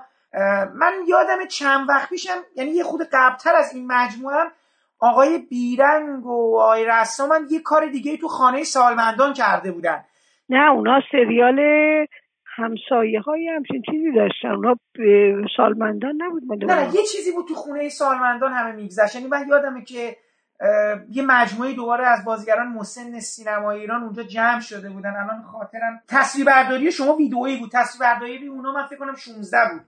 بگذاریم از این. من فقط یه سوال از شما دارم، بقیه کارهای آقای پرتوی رو شما چه جوری می‌بینید؟ اون جایی که دیگه میره به سمت سینمای اجتماعی، اون جایی که میره به سمت حالا در کل کارهای آقای پرتوی من هیچ کار ضعیفی نمی‌بینم. یعنی هیچ کاری. حتی ایشون یه فیلمی با آقای نیک‌آزاد ساختن به اسم ننه لالا، اونم خیلی قصه زیبایی داره. اصلا آقای پرتوی استاد این بود که یک موقعیتی رو مجسم کنه یا اگر در تجربه شخصیش دیده باشه پرورش بده و ازش یه موقعیت اجتماعی و همه فهم و همه پسند خلق بکنه. به خصوص در حوزه فیلمنامه که مطلقاً ایشون از درجه ممتاز پایین‌تر نمیاد تو هیچ حوزه‌ای، چه کودکش چه توی مدرسه پیرزن که اول اسمش بود بعد گفتن بذارید مدرسه مادر بزرگات رو اینا میز نباشه. توی مدرسه مادر بزرگ‌ها من از آقای پرتوی خواسته بودم که فضای خاله زنکی رو بدون اینکه توهین‌آمیز باشه پرورش بده. برای همین میگم شما اگه الان سریال رو نگاه کنید از اصطلاحات و رفتارها و اصرارهایی که برای شوهر دادن معلم دارن و بحثایی که با هم دیگه دارن و اینها، همه اینها تعمدن برای ایجاد یک فضای نسبتاً خال زنکی و کودکی پیرانه‌سری هست. خب خیلی موفقیت‌آمیز آقای پرتوی این رو نوشته و توی حوزه‌های دیگه، تو کارهای اجتماعی، توی کافه ترانزیت، توی کامیون به خصوص. من امیدوار هستم به زودی فیلم کامیون برای شما قابل دیدن باشه. بسیار فیلم اجتماعی و ملیگرایانه و شریف و اخلاقیه و فقط هم یه ذهنی مثل ذهن آقای پرتوی میتونه اینو جوری در بیاره. هرچی اینا رو بیشتر میگی من بیشتر احساس افسوس میکنم. همکاریاشون با جعفر پناهی رو شما چجوری میبینید؟ اون جنس کارهایی که اون برداشت انجام میدن، به خصوص دایره دایره فکر کنم تلخترین کارش. من این سالهای آخر در جریان کار هستم. میدونید که آقای پناهی اصلا کارشون رو با ماهی شروع کردن، دستیار کارگردانی فیلم ماهی رو داشتن و بعدم سر گلنار اول به عنوان دستیار کارگردان اومدن، بعد اومدن و خواستن که به جای این کار پشت صحنه گلنار رو با فیلم شانزده بسازن که در واقع پایان نامشون بود و مجوزشون یه جورایی برای کارگردانی. پشت صحنه جالبی هم بود. متاسفانه از اون پشت صحنه فقط تصویرش موجوده و ما توی لابراتوار ارشاد هم فقط تونستیم نگاتیو و پوزیتیو های تصویری رو پیدا کنیم. فایل صداش رو نمیتونیم پیدا کنیم. اون موقع هنوز نسخه ویدیو اینا نبود که بگیم دوباره اون صداها رو بخوایم بازسازی بکنیم. ولی یه پشت صحنه یادم شانزده دقیقه بود و حدود شانزده دقیقه بود و پشت صحنه جذابی هم بود. و آقای پرتوی، آقای پناهی وقتی فیلم بادکنک سفیدشون رو ساختن، من یادم یه مهمان انگلیسی داشتم به تماشای اون فیلم بردم. وقتی فیلم تمام شد اومدن به من گفتن این ادای دین منه به فیلم ماهی.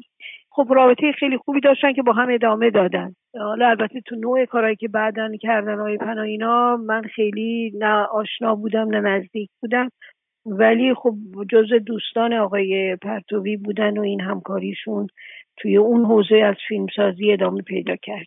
اگر خاطره خاصی یا ویژگی خاص شخصیتی یا یه چیزی تو ذهنتون از آقای پرتوی ثبت شده باهاتون همراهه برامو بگیم ممنونتون میشم. یکی از سخت‌ترین کارهای من اینه که بخوام از بین خاطرات متعددی که از بعضی آدم‌ها دارم یکیشو انتخاب بکنم. اجازه بدید نگم. بیشتر نگم. اذیت میشم. بعدم مطمئن هستم اگه الان خاطره ای رو تعریف کنم بعدا با خودم میگم چرا اینو گفتم چرا اون یکی رو نگفتم.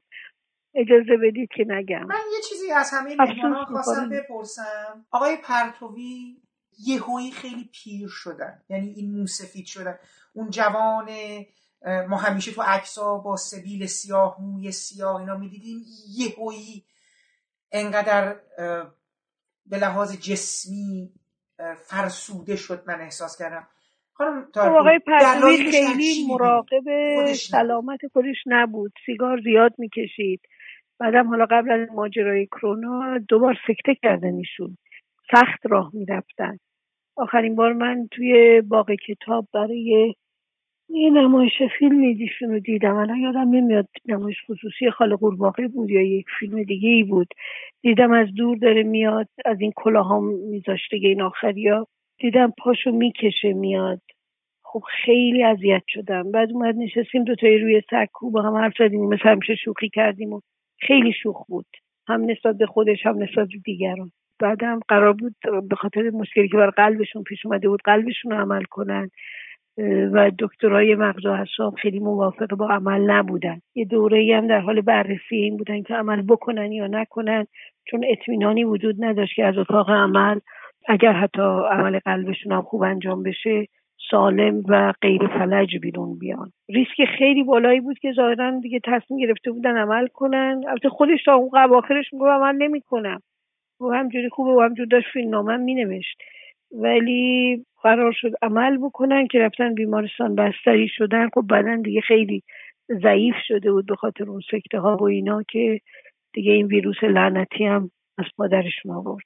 خدا بیامرزتشون. خیلی ممنونم از شما خانم طائرپور. ممنونم به خاطر ایشون حتما آمرزیده هستن. ایشون حتما آمرزیده هستن. من شک ندارم.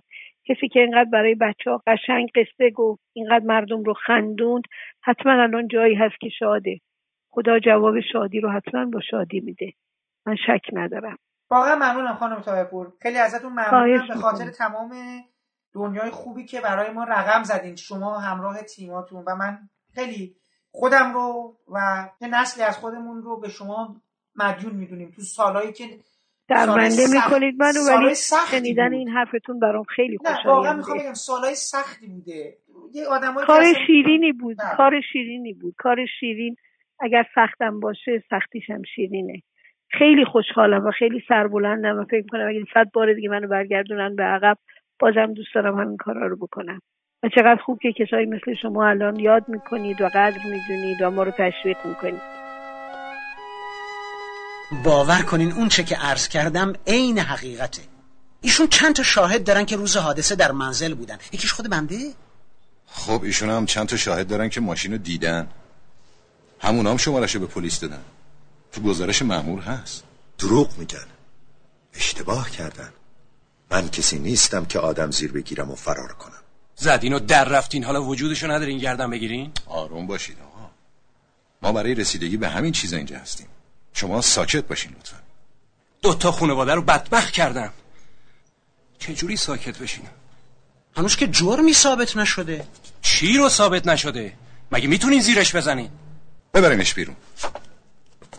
برادرمو کشتن، نامردم اگه ولشون کنم. بیا.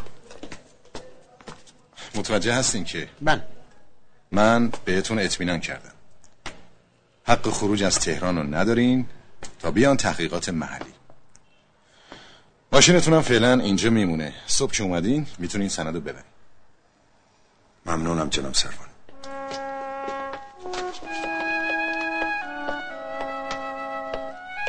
شبتون بخیر. مرحمت زیاد.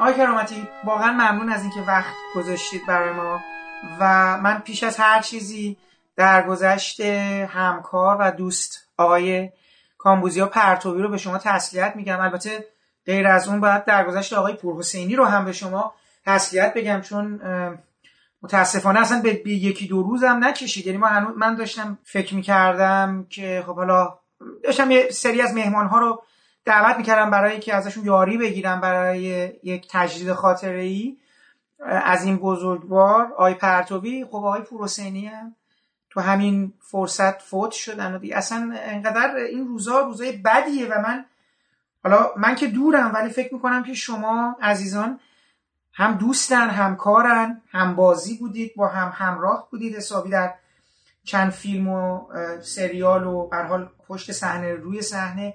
فکر میکنم شما خیلی باید بیشتر از ماها دیگه اندوهبار باشید. حالا ما که مصرف کننده بودیم، به قول ما تماشاچی بودیم، شما که دیگه دوست و همراه. برای من تسلیت میگم خدمتون. امیدوارم که دیگه این مجموعه اتفاقات قطع بشه، چون از این دو ماه گذشته مدام در حال روبروی یه تیرباری قرار گرفتیم.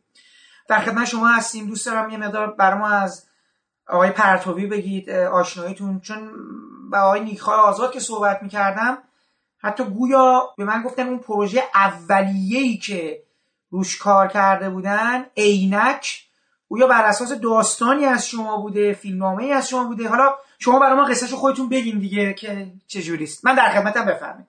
خواهش می‌کنم. ولی من کامبوزیا پرتوی در واقع جدای از این که همکار بودیم، خب میشد گفتش که جزو معدود و انگشت شمار دوستان بسیار صمیمی من بود. یعنی ما در واقع میشود گفت بعد از انقلاب فرهنگی که من دانشجوی هنرهای زیبا بودم و کامبیز دانشجوی هنرهای دراماتیک بود، ما این بر رشته های تحصیلی مجزا نداشت دانشکده هنرهای زیبا. ما هنرهای نمایشی به طور عام میخوندیم، یعنی اسم رشتهمون هنرهای نمایشی. و کامبیز توی دراماتیک گرایشش فیلمنامه نویسی، اساساً فیلمنامه نویسی میخوند.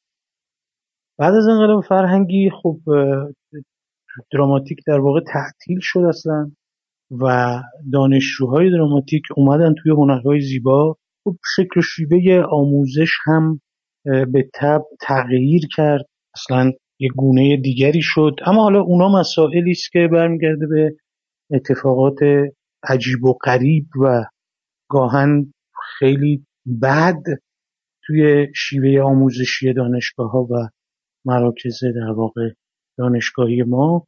اونا رو بذاریم کنار، کامبوزیا پرتوی با اومدنش توی دانشگاه هنرهای زیبا و ما از همون ابتدا آشنا شدیم و دوستی صمیمانه‌ای بین ما برقرار شد. اکیپی بودیم، چند نفری بودیم و با همدیگه مراوداتمون محدود به دانشکده نبود. ما اکثر روزها و حتی میشود گفت هفته‌ای سه شب رو با هم میگذروندیم، این جمع دوستان. و خب کامبیز رو من از اون موقع میشناختم و خیلی هم زود باهاش صمیمی شدم. جوانی رو دیدم که اولا به شدت پشت کار داشت و به شدت به نظر من نمیشود گفتش که با استعداد بود، بلکه آدم بسیار باسواد، کتاب خونده، فیلم دیده و با ادبیات به شدت آشنا، آدم اصلا پخته‌ای میشود گفت بود.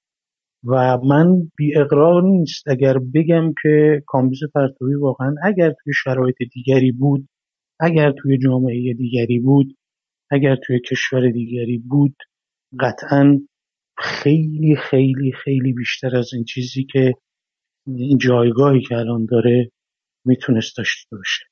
کامبوزیا پرتوی میتونست یه رمان نویس بزرگ بشه، کامبوزیا پرتوی میتونست داستان کوتاه نویس مهمی بشه، ولی خب اینجا ایران است و این شرایطی که ما داریم شرایط سختی شد، به خصوص بعد از انقلاب و مسائلی که گذشت و اتفاقاتی که افتاد و, و کامبیز در واقع هرچند که میگم علقه اصلیش میتونم بگم که کارگردانی بود و حتی نه فیلم نامه نویسی، ولی خب شرایط شرایطی بود که اونو یه جوری سوق داد به این سمت و رفت به سمت اینکه حتی برای دیگران هم فیلم نامه بنویسه. که من البته این یک نکته رو به فال نیک میگیرم تو زندگیش، برای اینکه فیلم نامه هایی که برای دیگران هم نوشت جزو بهترین فیلم نامه های فیلم های ایرانی است. در واقع من این در واقع مقدمه ای که بگم برای آشنایی متعاقب به عنوان اینکه همکاری بکنیم. بله، کامبیز با وحید نیکآزاد در واقع با هم آشنا بودن و کار میکردن که موقعیتی پیش اومد و یک فیلمنامه به اسم عینک که من نوشتم و قرار شد که کامبیز بسازه. این در واقع نقطه اتصال من هم بود توی دفتر وحید نیکآزاد، دفتر در واقع خانه ادبیات هنر کودکان و نوجوانان.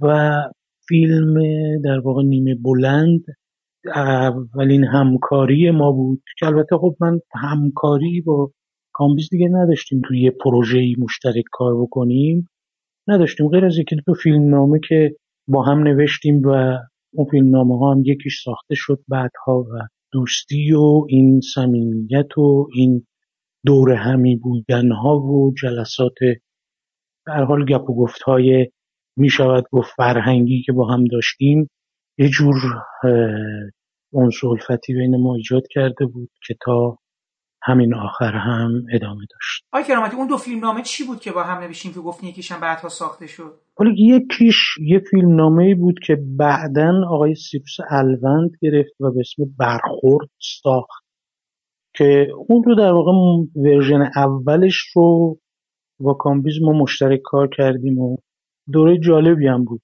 خیلی هم در واقع از این کارهای یه جور تجربی بود. شروعش هم اینجوری بود، جالب بود. شروعش هم اینجوری بود که یه روز ما از تئاتر شهر قدم زنان توی خیابون می اومدیم که کامبیز گفتش که بیا بریم سراغ یه فیلم نامه. گفتم خب بریم. گفت از الان شروع کنیم. من یه جمله میگم توی جمله بگو. من جمله بعدی رو میگم توی جمله بعدی رو بگو. و بعد همینجوری شروع شد و تا ما به خونه برسیم یک جور میشه گفتش که بیس یک فیلم نامه در اومده بود، یعنی یک قصه اکی در اومده بود برای فیلم نامه. و من که به سهم خودم خیلی ذوق زده شده بودم چون همچین تجربه رو برای اولین بار داشتم میکردم. و بعدها نشستیم و دیگه گپ زدیم و که کامبیزم بیشتر می نوشت و دستی به سر گوشش کشید. اون فیلم نامه همینجوری موند تا چند سال بعد که سیروس الوند فیلمنامه رو گرفت و یه تغییراتی هم توش داد و ساخت. فیلمنامه دوم اصلا به سرانجام نرسید، در واقع همین جوری نصف نیمه رها شد و دیگه به لحاظ مضمون و اینها هم بعدها جذاب نبود که اصلا خود کامبیز هم ادامه بود. و خب حالا شما گفتین که همکارین، ولی خب شما تو گلنار هم جز صدا پیشه ها بودین دیگه، رفتین برای اون پروژه دیگه فکر میکنم. بله بله، نه در این حد که اصلا میگم در واقع انقدر این دوستی ما و صمیمیت ما انقدر زیاد بود که این کارا دیگه کارای خیلی معمولی بود توی ارتباطمون. گلنار دفتر هنر و ادبیات کودکان و نوجوانان که آقای نیکآزاد در واقع بانیش بود و بعدتر خانم طائرپور هم اضافه شد به این دفتر، یک جور پاتوق ما بود، یک جور مرکز تجمع ما بود، یک جوری میشود گفتش که محفل ما بود، محفلی که میشستیم گپ میزدیم، حرف میزدیم، راجع به فیلمنامه‌های مختلف حرف میزدیم، راجع به فیلم‌های مختلف حتی و گاهن حرف میزدیم، گاهی هم غیبت میکردیم، خالزانکی میکردیم. بگم پاتوق بود یک جوری. گلنار اونجا در واقع ساخته میشد و اونجا یک جوری میتونم به جرئت بگم که دفتر خودمون میدونستیم اونجا هستن و اون همکاری ها هم بله، من هم به عنوان اینکه آواز اون آقا خرسه بود فکر میکنم، بله من قرار شد که بخونم، چون محمدرضا علیقلی هم که باز از صمیمی‌ترین دوستان من هست و بود، ایشون این موسیقیش رو ساخته بود دیگه، جمع شدیم با هم دیگه، اینو من خوندم. اینو که من خوندم در واقع به تبعش دوبله هم که شد فیلم، چون فیلم دوبله بود، من جای خرسه رفتم و صحبت کردم. من صاحب جنگلم، من صاحب جنگلم، جنگل سرب، جنگل بلود، جنگل کاج، جنگل تور، اینا همه مال منه، چون من حریف همه، با دست خالی یه تنه. هر کس به این جنگل بیاد، جلو بیاد، کم یا زیاد، خون و شام شب میکنم، یه لقمه چپ میکنم. وقتی که اون رو کشتم میشه گوشت خورشتم.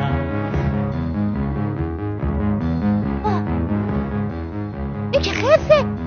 ببین چه خرسه گنده یه یه عالمه، از صبح تا شب گشنمه، هرچی که این زن میپزه با این که هست بدمزه، میخورم اما باز کمه، این چی کمه، با موندم عاشق گوشت آدمه، میگیرم و میبندم، وقتی کشتم میخندم. چون چون من آقای خرسم، یه دنده با نترسم، من صاحب جنگلم، من صاحب جنگلم. نکنه گلنار خبر داشته باشه. برای عروسک گردانی گربه آوازخوان هم از شما دعوت کردن؟ من دیگه اون مقطع عروسک گردانی رو گذاشتم کنار، دیگه کار عروسک گردانی نمی‌کردم اصلا. حالا اینم جالبه دیگه، اون زمان شما همزمان داشتید برای گلنار می‌خوندید، اونور برای افق رسول ملاقلیپور هم داشتید می‌خونید. فکر کنم هم که شما گفتین محمدرضا علیقلی، فکر می‌کنم این خط واصله بین شما بود. و جالب بود که من داشتم با خانم طاهرپور هم که صحبت می‌کردم، دو تا فیلمم هم همزمان اکران شد و اینم خیلی جالبه که این هر دو یه زمان و یه یه مقطع تاریخی با هم میاد روی پرده. و حالا اون ماجرایی که پیش اومد، نکته‌ای که من می‌خواستم بگم، اون فیلمنامه عینک فرمودید که نوشته شد بر اساس قصه شما، من می‌خوام ببینم خود شما اون حال و هوا، اون فضا، اون رو چقدر وامدار به یه معنا دنیایی که مثلا حالا کیارستمی یا سینمای کودک و نوجوان ایران تو اون زمان داشت پیشنهاد میداد نوشتید. من میخوام اصلا این نوشته شدن اون قصه از کجا اومد برای خود شما که حالا کامبوزیا پرتوی اونو گسترش و بستش داد؟ ببینید اون مقطع در واقع صحبت سر این بود که یه فیلمی کامبیز بسازه، یه فیلم میان مدت، و بعد من که قصه ای تو ذهنم بود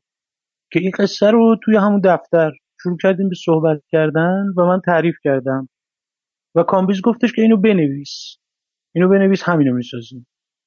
من نوشتم و یه فیلمنامه کاملی بود تقریبا، ولی خب سر صحنه کامبیز تغییراتی میداد و دیالوگا رو عوض میکرد و یه روتوشی کرد فیلمنامه رو و در واقع میشه گفتش که از فیلتر ذهنی کامبیز در اومد اون فیلمنامه در نهایت.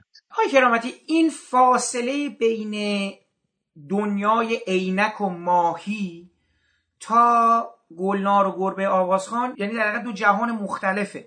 از اونجایی که با کامبوزیا پرتوی شما دوست بودید، از اون مقطع تمایل کامبوزیا پرتوی رو به این جهان فانتزی بیشتر میدیدید یا نه بیشتر توی این مسیری مثل عینک، ماهی، بعد بازی بزرگان، ترانه، یعنی اون جنس سینمای اجتماعی و آدمایی که حتی مثلا یه بخشی دیگه مثلا تو ننه لالا و اینا داشت پیاده میشد، یا حالا اون دوتا فیلمنامه‌ای که برای محمد علی طالبی و منوچهر عسگرینسب می نویسه. میخوام بگم تو این بحثاتون که حالا میگیم پیاده روی هم باید میکردین و حرف میزدین، اینا دنیای ذهنی کامبوزیا پرتوی رو در اون مقطع کجا میدیدید؟ ببینید کامبیز، برای همین من ابتدای صحبتم گفتم که آدم بسیار باسوادی بود، آدم بسیار پخته‌ای بود و میگم اگر شرایطی براش به وجود می اومد شاید که رمان نویس بزرگی میشد اصلا کامبیز. اینو واقعا میگم من، یا قصه های کوتاه بسیار بسیار خوب داشت کامبیز، منتها حالا هم علقه به کارگردانی سینما و هم درد معیشت که توی جامعه ما به شکل غریبی در واقع خودنمایی میکنه و بروز داره و همه به نوعی دست به گریبانن باهاش و همین میبره به سمت حتی روزمرگی آدمها رو به نظر من و طبیعتاً لطمه میزنه به آدمها. به نظر من همه اینها دست به دست هم داد که کامبیز یه همچین شکل و شمایلی در واقع از خودش به جا بذاره، یه همچین آثاری از خودش به جا بذاره. در ضمن میتونم به جرئت بگم که کامبیز دغدغه جهان کودک رو داشت. یعنی کامبیز وقتی مثلا کاری مثل گلنار یا گربه آوازخوان رو نوشت و کارهای خوبی هم هست، نمیخوام مثلا ارز از نظر ارزشی کمشون بکنم، چون اونا توی مقطع تاریخی واقعا سینمای کودک رو به نوعی معنی کرد، ولی نه، کامبیز دغدغش همون در واقع بیشتر فیلمنامه ها یا قصه های جدی بود، فیلمنامه ها یا قصه های اجتماعی بود. دغدغه اصلیش اون بود. کامبیز آدم متفکری بود، کامبیز آدم اندیشمندی بود، کامبیز یه فیلمنامه نویس معمولی نبود توی سینمای ایران واقعا. یعنی کامبیز وقتی یه فیلمنامه می نوشت برخلاف شکل و شمایلی که توی سینمای ما حداقل حاکمه و میتونم به جرئت بگم که یک فیلمنامه نویس در وهله اول داره فکر میکنه که چگونه یه فیلمنامه‌ای رو بنویسه که اولا از زیر ضرب و زور سانسور یه جوری درش ببره و بعد بتونه مشتری براش پیدا بکنه. کامبیز از این جنس نبود. کامبیز اولا تمام فیلمنامه هایی رو که نوشت برای دیگران، قصه هایی بود که پاش وای میستاد و اگر کسی سفارشی میداد برای مثلا یه فیلمی، کامبیز اگر اون مضمون رو، اگر اون قصه رو، اگر اون فیلمنامه رو تقریبا میتونم بگم دوست نمیداشت، فرار میکرد و یک جوری گریز میزد و انجام نمیداد اون کار. کامبیز وقتی فیلمنامه می نوشت شاید چندین سال روی فیلمنامه کار میکرد و چندین بار این رو بازنویسی میکرد و اخلاقش بود وقتی خودش فیلم رو میساخت. اصلا فیلمنامه رو شما هیچ وقت نمیدیدی سر صحنه، یعنی همین جور این غلیان و جوشش لحظه لحظه کار هم وجود داشت و تغییر میداد. من یادمه که مثلا بازی بزرگان رو خب من فیلمنامش رو خوندم، من میتونم بگم فیلمی که الان شما شاهدش هستید مقدمه ده صفحه‌ای اون فیلمنامه بود که همینطور توی صحنه بستش داد، گسترشش داد و همون مقطع رو در واقع به عنوان فیلم تموم کرد، در حالی که قصه بازی بزرگان توی فیلمنامه مکتوبش میتونم بگم که ده پونزده صفحه اولش این بچه ها از اون شهر موفق میشن فرار کنن و بعد تو اردوگاه هایی که گیر میفتن توی درگیری ها و ماجراهای دیگری که دارن، میتونم بگم که چهار پنجم فیلمنامه ساخته نشده است. شما یه مقدمه‌ای که توی اون فیلمنامه‌ای که مکتوب بود رو دیدین، ولی همچنان به اعتقاد من که از درخشانترین کارهای کامبوز پرتویه. و اینکه میگم کامبیز همینطوری بود، همینطوری ذهنش ذهن فعالی بود، همینطوری فیلمنامه رو میتونم به جرئت بگم براتون که چه بسا میتونست یه فیلمنامه ای رو بداهه بنشینه و از اول تا آخر همینجور برای شما تعریف کنه. واقعا ذهن اینجوری داشت، برای همینم میگم که قصه پرداز فوق العاده درخشانی میتونست. حالا این سوال من در مورد خودتونم یه بار پرسیده بودم، حالا خود شما چطور بودید آقای کرامتی؟ چون شما یک مسیری رو که تو سینمای کودک رفتید، میگم یه ورش مثلا مرغابی وحشی میشه، یک سمتش خب پاتال میشه. من حدس میزنم که با توجه به اقبالی که به اون جهان فانتزی که با گلنار خلق شده بود، چون پاتال دقیقا به واسطه یه سال بعد ساخته میشه، شما پاتال رو بر اساس اون جنس علاقتون به فانتزی ساختین یا نه؟ موفقیت گلنار شما رو یه مقدار هول داد که خب حالا این تجربه رو بکنید، حالا میشه یه جاهای دیگه سرک کشید. و خب بلی میگم مثلا شما تو کارنامه‌تون مرغابی وحشی رو هم دارین که خب یه مقدار فضا از شادی دوره، یه مقدار تلخه. مثلا من نمیدونم شما فیلم چیز رو دیدید، روز کارنامه منو دیدی؟ اصلا من صحبت کردم روز کارنامه، اونم یه مقدار چیز داره دیگه. حالا شما این رابطه بین اون دزد، درست هم میگم یه دزدی بود دیگه، یه یه مردی بود که در واقع با جناقش توی شرکتی کلاه سرش کشته بود و این تصمیم داشت اونو بکشه، انداخته بودش زندان، اومده بود اونو بکشه و یه بچه‌ای هم که از این سو دچار افسردگی شده بود و می‌خواست خودکشی کنه.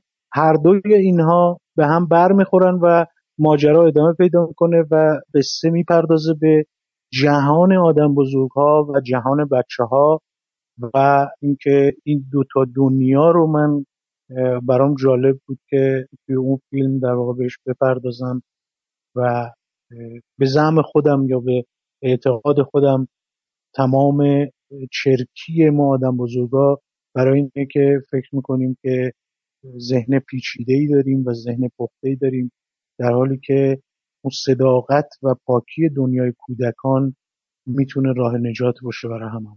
بله. حالا میگم خود شما بیشتر کدوم چیز رو مد نظرتون بود؟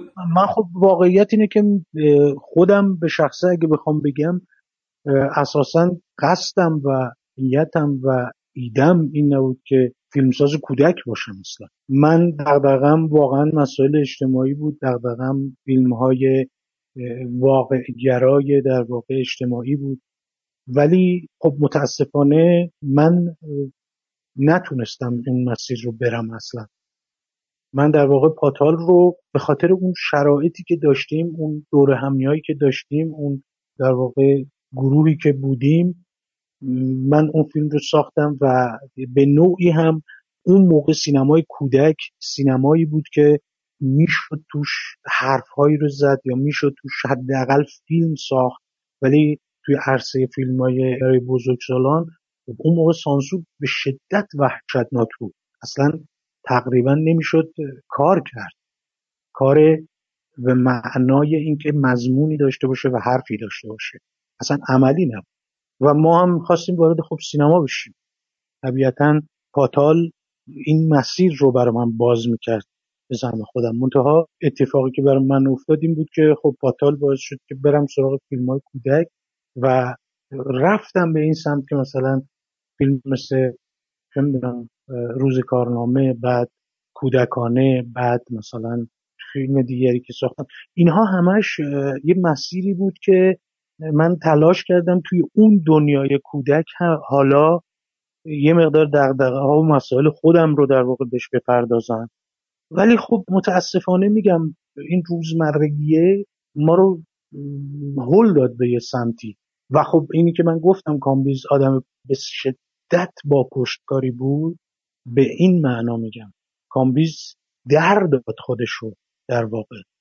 هرچند که میگم اصلا گلنار و گربه آوازخوان و اینها چیزایی نبود که کامبیز خوشش نیاد ازشون، نه، دوست داشت که برای کودکان کاری بکنه، دوست داشت که بچه ها واقعا فیلمی داشته باشن، بتونن فیلم ببینن، فیلمی هم که نه حالا فیلم‌های فرنگی، فیلم ایرانی ببینن و یک جور دنیای حداقل یا قصه های خودمون یا فرهنگ خودمون یا ایرانی بودن فیلم ها یک جور صاحب یه امضایی باشن این فیلم ها و اینها هم دغدغش بود.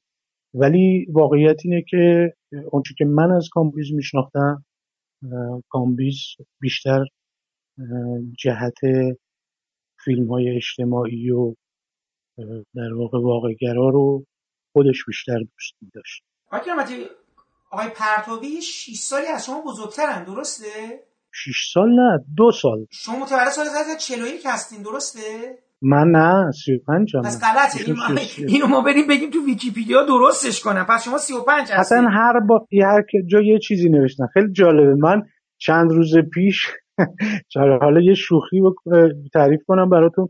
چند روز پیش یکی از دوستان برای من یه پیغام فرستاد، بعد گفتش که من نمی‌دونستم ده سال از تو بزرگترم. بعد یه پیجی رو برای من فرستاده بود که من نگاه کردم نوشته متولد هزار و سیصد و پنجاه و یک ام. بله بله درسته. الان تو ویکی‌پدیا ببین جالبه. خب اصلا حرفتون درست بود. اول زده مسعود کرامتی زاده شش فروردین هزار و سیصد و چهل و یک، بعد دوباره اومده پایین‌ترش هست متولد شش فروردین هزار و سیصد و پنجاه و یک که هیچ کدوم از اینا نیست. پس ما الان هیچ کدوم از اینا نیست. هیچ کدوم. بله.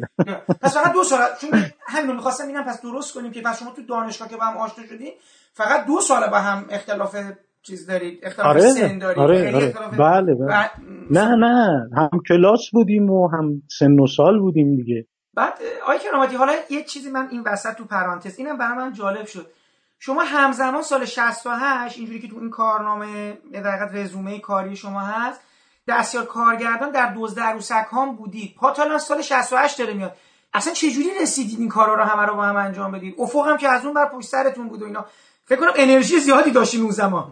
بله افق که سال قبله، آره اون که شصت و هفت حالا اون خودم بخ... اون تولید شصت و هفت بود. بعد دزد عروسک‌ها اون موقع باز چون رسول ملاقلیپور و محمدرضا هنرمند و بهروز افهمی و شهریار بهرانی و سید ضیا هاشمی یه دفتری داشتن به اسم مهاب که افق در واقع اونجا دفتر پخش اینا را افتاد و افق اونجا پخش و بعد این دفتر میخواست تولید بکنه که یه کار دیگری که از جمله دزد عروسک ها بود قرار شد که محمدرضا هنرمند این کار رو بکنه. بعد منم که توی اون دفتر با رسول چون بودیم قرار شد که من کمکش کنم و این کار رو ما یه تابستانی در واقع انجام دادیم. بلافاصله بعدش پاتال رو ساختم. برای خیلی اون دوران دوران پرکار، یعنی به نظر انرژی داشتیم برای که هم دستیاری و اونم کار سختی بود دیگه. دو هزار و سه خیلی راحت نبود برشم بیاین سر این برشم اون برم که حالا داشتین دوبله می‌کردین و اینا، برای همین وسط هم دیگه بوده، وقت اساسی رو ازتون داشتین می‌گرفته. آقای کرامتی نظرتون در مورد حالا به صورت ویژه تو مجموعه کارهایی که کامبوزیا پرتوی برای رسول صدرعاملی نوشت و جعفر پناهی، حالا جدا از فراری که جایزه جشنواره رو برد و کارهای دیگه‌ای که انجام داده بود، حالا میگم فارغ از اون جهان کودک و اینا که میرم، نظر خاصی داری برای ما بگی؟ میخوام ببینم که بسیار چون الان که گفتیم بازی بزرگان رو خوندی، فکر میکنم شاید خیلی فیلم‌های اصلی دیگه هم بس وقت خونده باشید، انقدر با هم هش و نش داشتی. بله بله بله اون فیلمنامه‌هایی که برای دیگران نوشته میشد خب تقریبا همون ساخته میشد چون دیگرانی که در واقع کار میکردن این ذهن، این خلاقیت توی فیلمنامه‌نویسی نداشتن. چون کامبیز میگم اصلا همون سر صحنه مینوشت، اصلا انگار بدون اینکه بنویسه همونجا با بازیگرا کار میکرد و صحنه رو میساخت و صحنه رو در میآورد و کارگردانی میکرد. در واقع همزمان انگار داشت فیلمنامه رو هم مینوشت یک بار دیگه، با این توجه به این نکته که وقتی که داشت فیلمنامه رو مینوشت اون فیلمنامه رو چندین بار واقعا روتوش کرده بود و بازنویسی کرده بود ها، ولی اصلا طاقت نداشت که عین اونو بگیره. همینجور هی می اومد، همینجور هی این ذهنیت براش وجود داشت که بسازه این رو. چرا؟ چون کامبیز در وهله اول شیوه فیلمنامه نویسیش مضمونگرا بود، یعنی بر اساس یه مضمونی، بر اساس یک تمی، بر اساس یک بحث و تئوری یه فیلمنامه شکل می‌گرفت و نوشته می‌شد. اما این مضمون و این تئوری همچنان داشت براش چیز می‌شد، هی آپدیت می‌شد، هی آپدیت می‌شد، هی آپدیت، یعنی هر روز داشت انگار این قصه رو یه بار دیگه روایت می‌کرد. واقعا اینجوری. ولی توی فیلمنامه‌هایی که برای دیگران می‌نوشت خب کمتر این اتفاق می‌افتاد، یعنی فیلمنامه رو کامل می‌کرد و تحویل می‌داد و دوستانی هم که می‌ساختن خب همون رو می‌ساختن. من خودم فیلم بازی بزرگان کامبیز رو بسیار دوست می‌دارم. از فیلم‌هایی که برای دیگران کار کرده در واقع من ترانه پانزده سال دارم رو خیلی دوست دارم و فیلم‌های جعفر رو هم بسیار فکر می‌کنم که خیلی فیلم خوبی بود و فیلمنامه خیلی خیلی خوبی داشت. شما قرار بود فیلمنامه‌ای بسازید نشه از کارهای منتشر نشده ایشون؟ یعنی صحبتی شده بود با شما بعد از عینک دیگه که حالا امکانش پدید نیاد حالا به لحاظ شرایط تولید و اینا؟ بله، من یه فیلمنامه‌ای داشتیم که برای من نوشته بود به اسم مملی و تللی، اونم فیلم کودکان. فیلمنامه بسیار جذابی بود راجع به جن و چه میدونم این دعانویسی و این حرفا بود، ولی خب متاسفانه هیچ وقت فرصتش نشد که بسازیم. شما چراغ جادون هم که ساختین فکر کنم اصلا اون چیز بوده. چرا از اون دنیا چرا جادو نه چرا جادو که در واقع بود از قبل، خود همایون اسدیان یه سری کار کرده بود. سری بعدیش رو که من رفتم راستشونم داستانش داستان عجیب غریبی شد، چون یه فیلمنامه جنگی توی فضای چراغ جادو نوشته بودن، یه دوستی نوشته بود و همایون اسدیان به من زنگ زد و من رفتم باش صحبت کردم، فیلمنامه رو داد به من، خوندم که من بسازم. گفت تو تجربه کار جنگی داری و اینا، تلویزیون گفته من خودم بسازم، ولی من فکر می‌کنم که تو اگه این کارو بکنی بهتره. که فیلمنامه رو من خوندم و پیش گفتم که خب خوب شد نساختی، برای اینکه سر تا پا غلطه همه چیش. یعنی کسی که فیلمنامه رو نوشته بود در واقع اصلا خط مقدم و قرارگاه و چه میدونم شکل درگیری هایی که مثلا یه قرارگاه نظامی میتونه با عراقی داشته باشه خب فرق میکنه با اون اتفاقی که توی خط مقدم میفته. مثلا لوکیشن ها یک جوری خیلی تعریف های مشخص دارن، اینجاها تو خط مقدم مثلا یک چیزی که همه چیز موقتی است پیش میاد. اینا یه گروهی رفتن و یه جا مستقر شدن، سنگرهایی ساختن و و و سنگرهای موقت، اون بیشتر خاکری، سنگری هم اونجوری وجود نداره. قرارگاه هاست که سنگر دارن و ساخت و ساز دارن و حالا چه میدونم بوفه دارن و چه میدونم حتی توالت ساخته شده برای شغل اینا. همه اینها مخدوش بود توی اون فیلمنامه و اصلا قصه یه قصه عجیب و غریبی در اومده بود که هیچیش با چه میدونم یک دهم واقعیت اونچه که توی جبهه بودم واقعا همخونی نداشت. بود که من یه پیشنهادی دادم برای فیلمنامه و خودم نشستم و از اول یه فیلمنامه دیگری نوشتم، کاملا یه چیز دیگری، بعد اون رو ساختیم دیگه. حالا نمیدونم مثلا فرصت میکرد کامبوزیا پرتوی که فیلمای خودش، چون خیلی مدت زمانی که فیلماشو شروع کرد بین ساخت فیلماش یه زمان زیادی هی فاصله میافتاد. یعنی گلنار گربه آوازخوان مثلا یه فاصله یه ساله دو ساله دارن، بعدش مثلا یه جهشی با بازی بزرگانه، بعد یه دفعه اصلا ننه لالا و اینا. بعد میدونید یعنی انگار یک چی میگن هر سال بتونه بسازه، هر دو سال دفعه بسازه نسازه. و آخرش که دیگه کامیون، اگه درست خاطرم باشه کافه ترانزیت تا کامیون خیلی سال طول کشید. بعدش هم آخه کافه ترانزیت موفق شده بود. میدونید آقای کرامتی اگه موفق نشده بود، چون هم اقبال تماشاگرها رو داشت، دوباره جایزه گرفته بود، جایزه بهترین بازیگر رو خانم صدر و رفایی گرفت و با پرویز پرستویی کار کرد، یعنی سرمایه اومده بود اینا.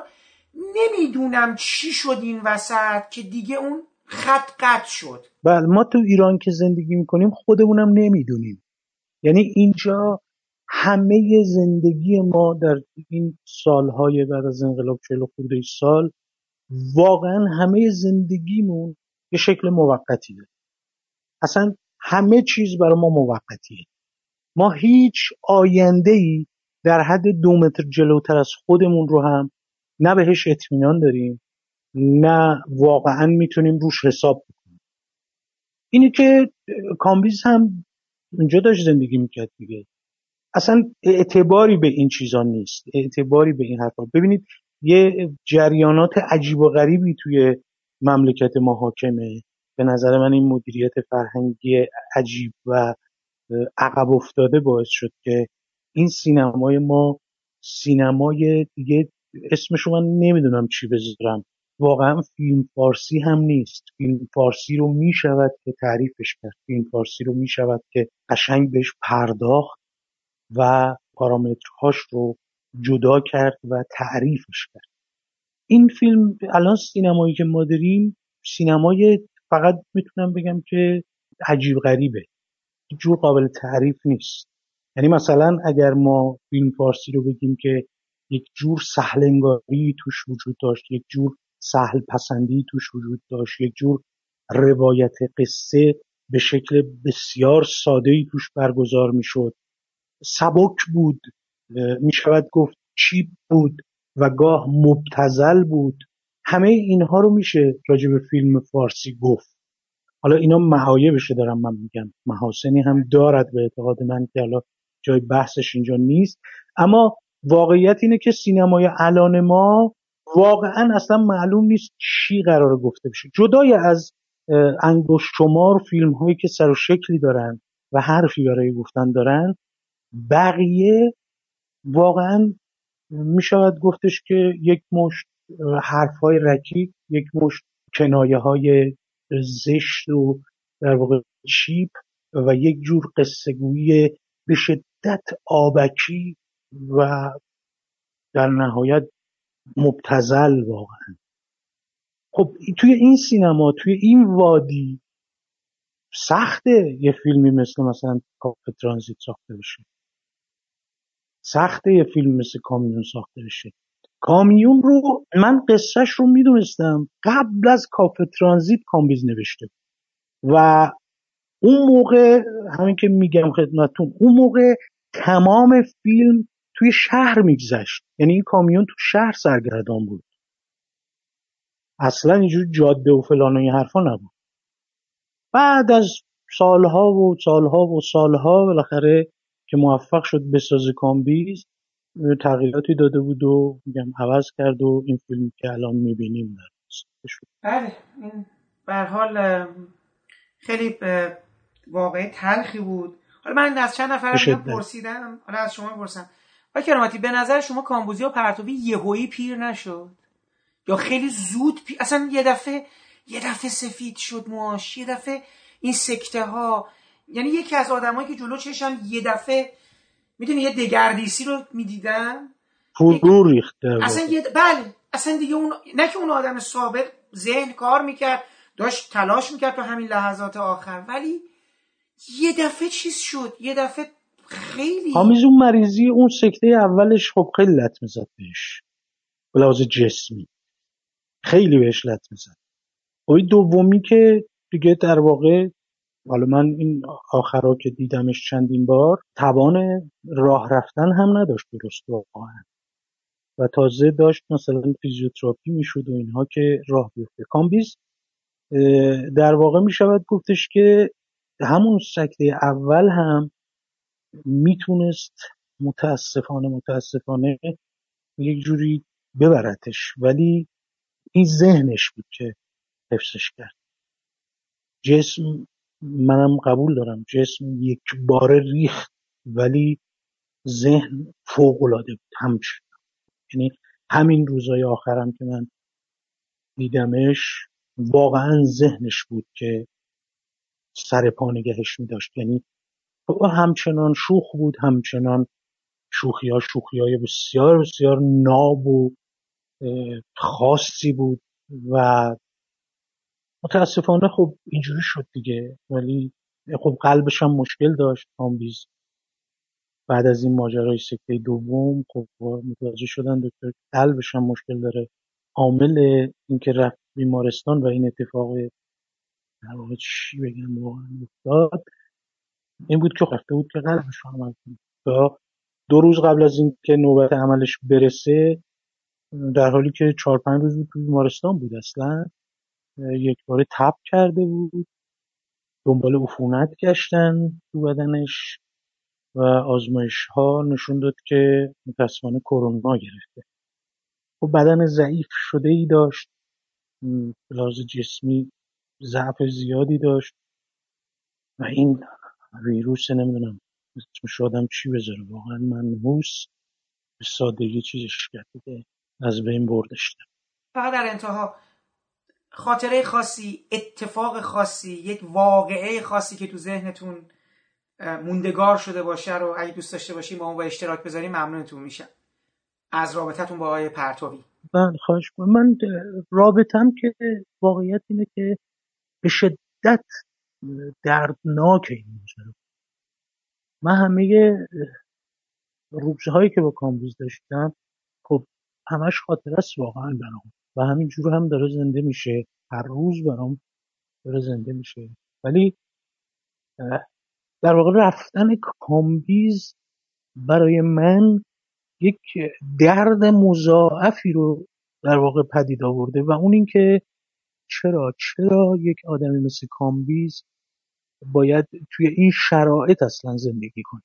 یه آدمی که واقعا میتونست، میگم هیچ تعارفی میگم، یعنی نه اینکه دوست من بوده، نه اینکه بخوام الان که رفته این حرف رو بزنم، اعتقادم بود، نابغه‌ای بود کامبیز که توی این جامعه ما و توی شرایطی که ما داریم توش زندگی میکنیم نابود شد. مثل بسیاری از آدمهای دیگری که فرصت در واقع نشون دادن خودشون رو از دست دادن، فرصت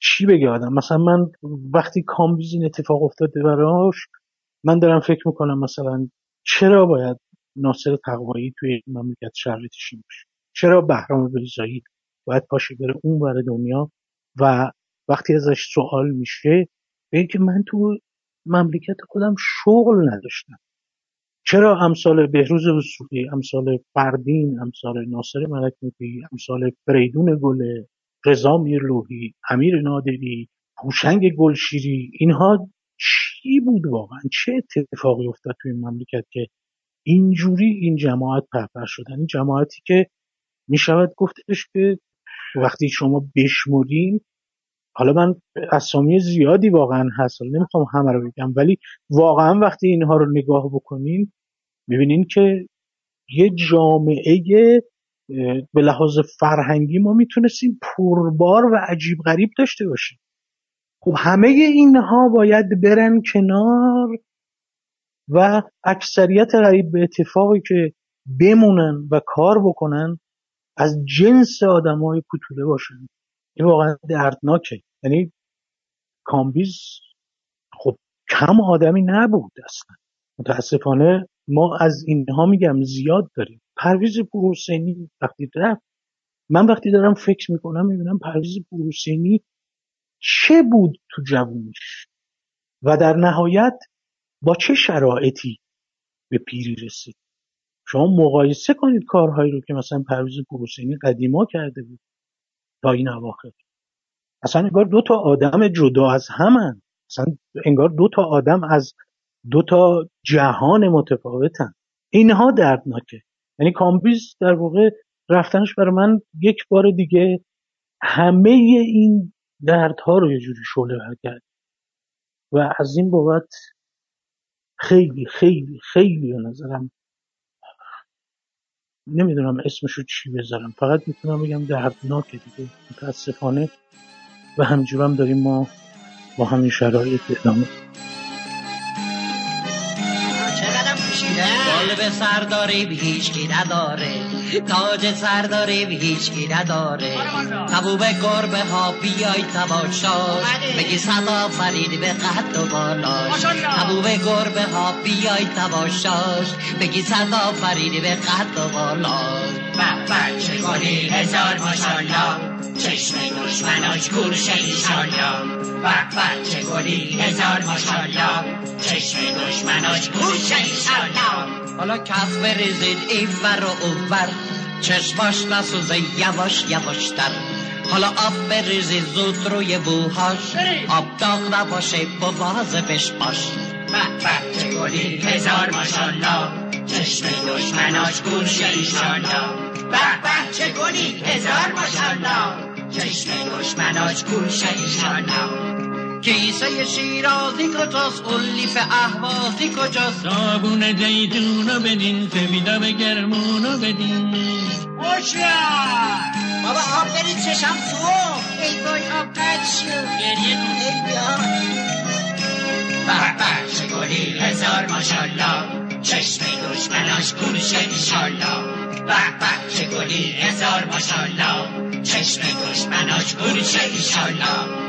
حاله بدین، لباس بدین، گلاب و عطر و یاد بدین.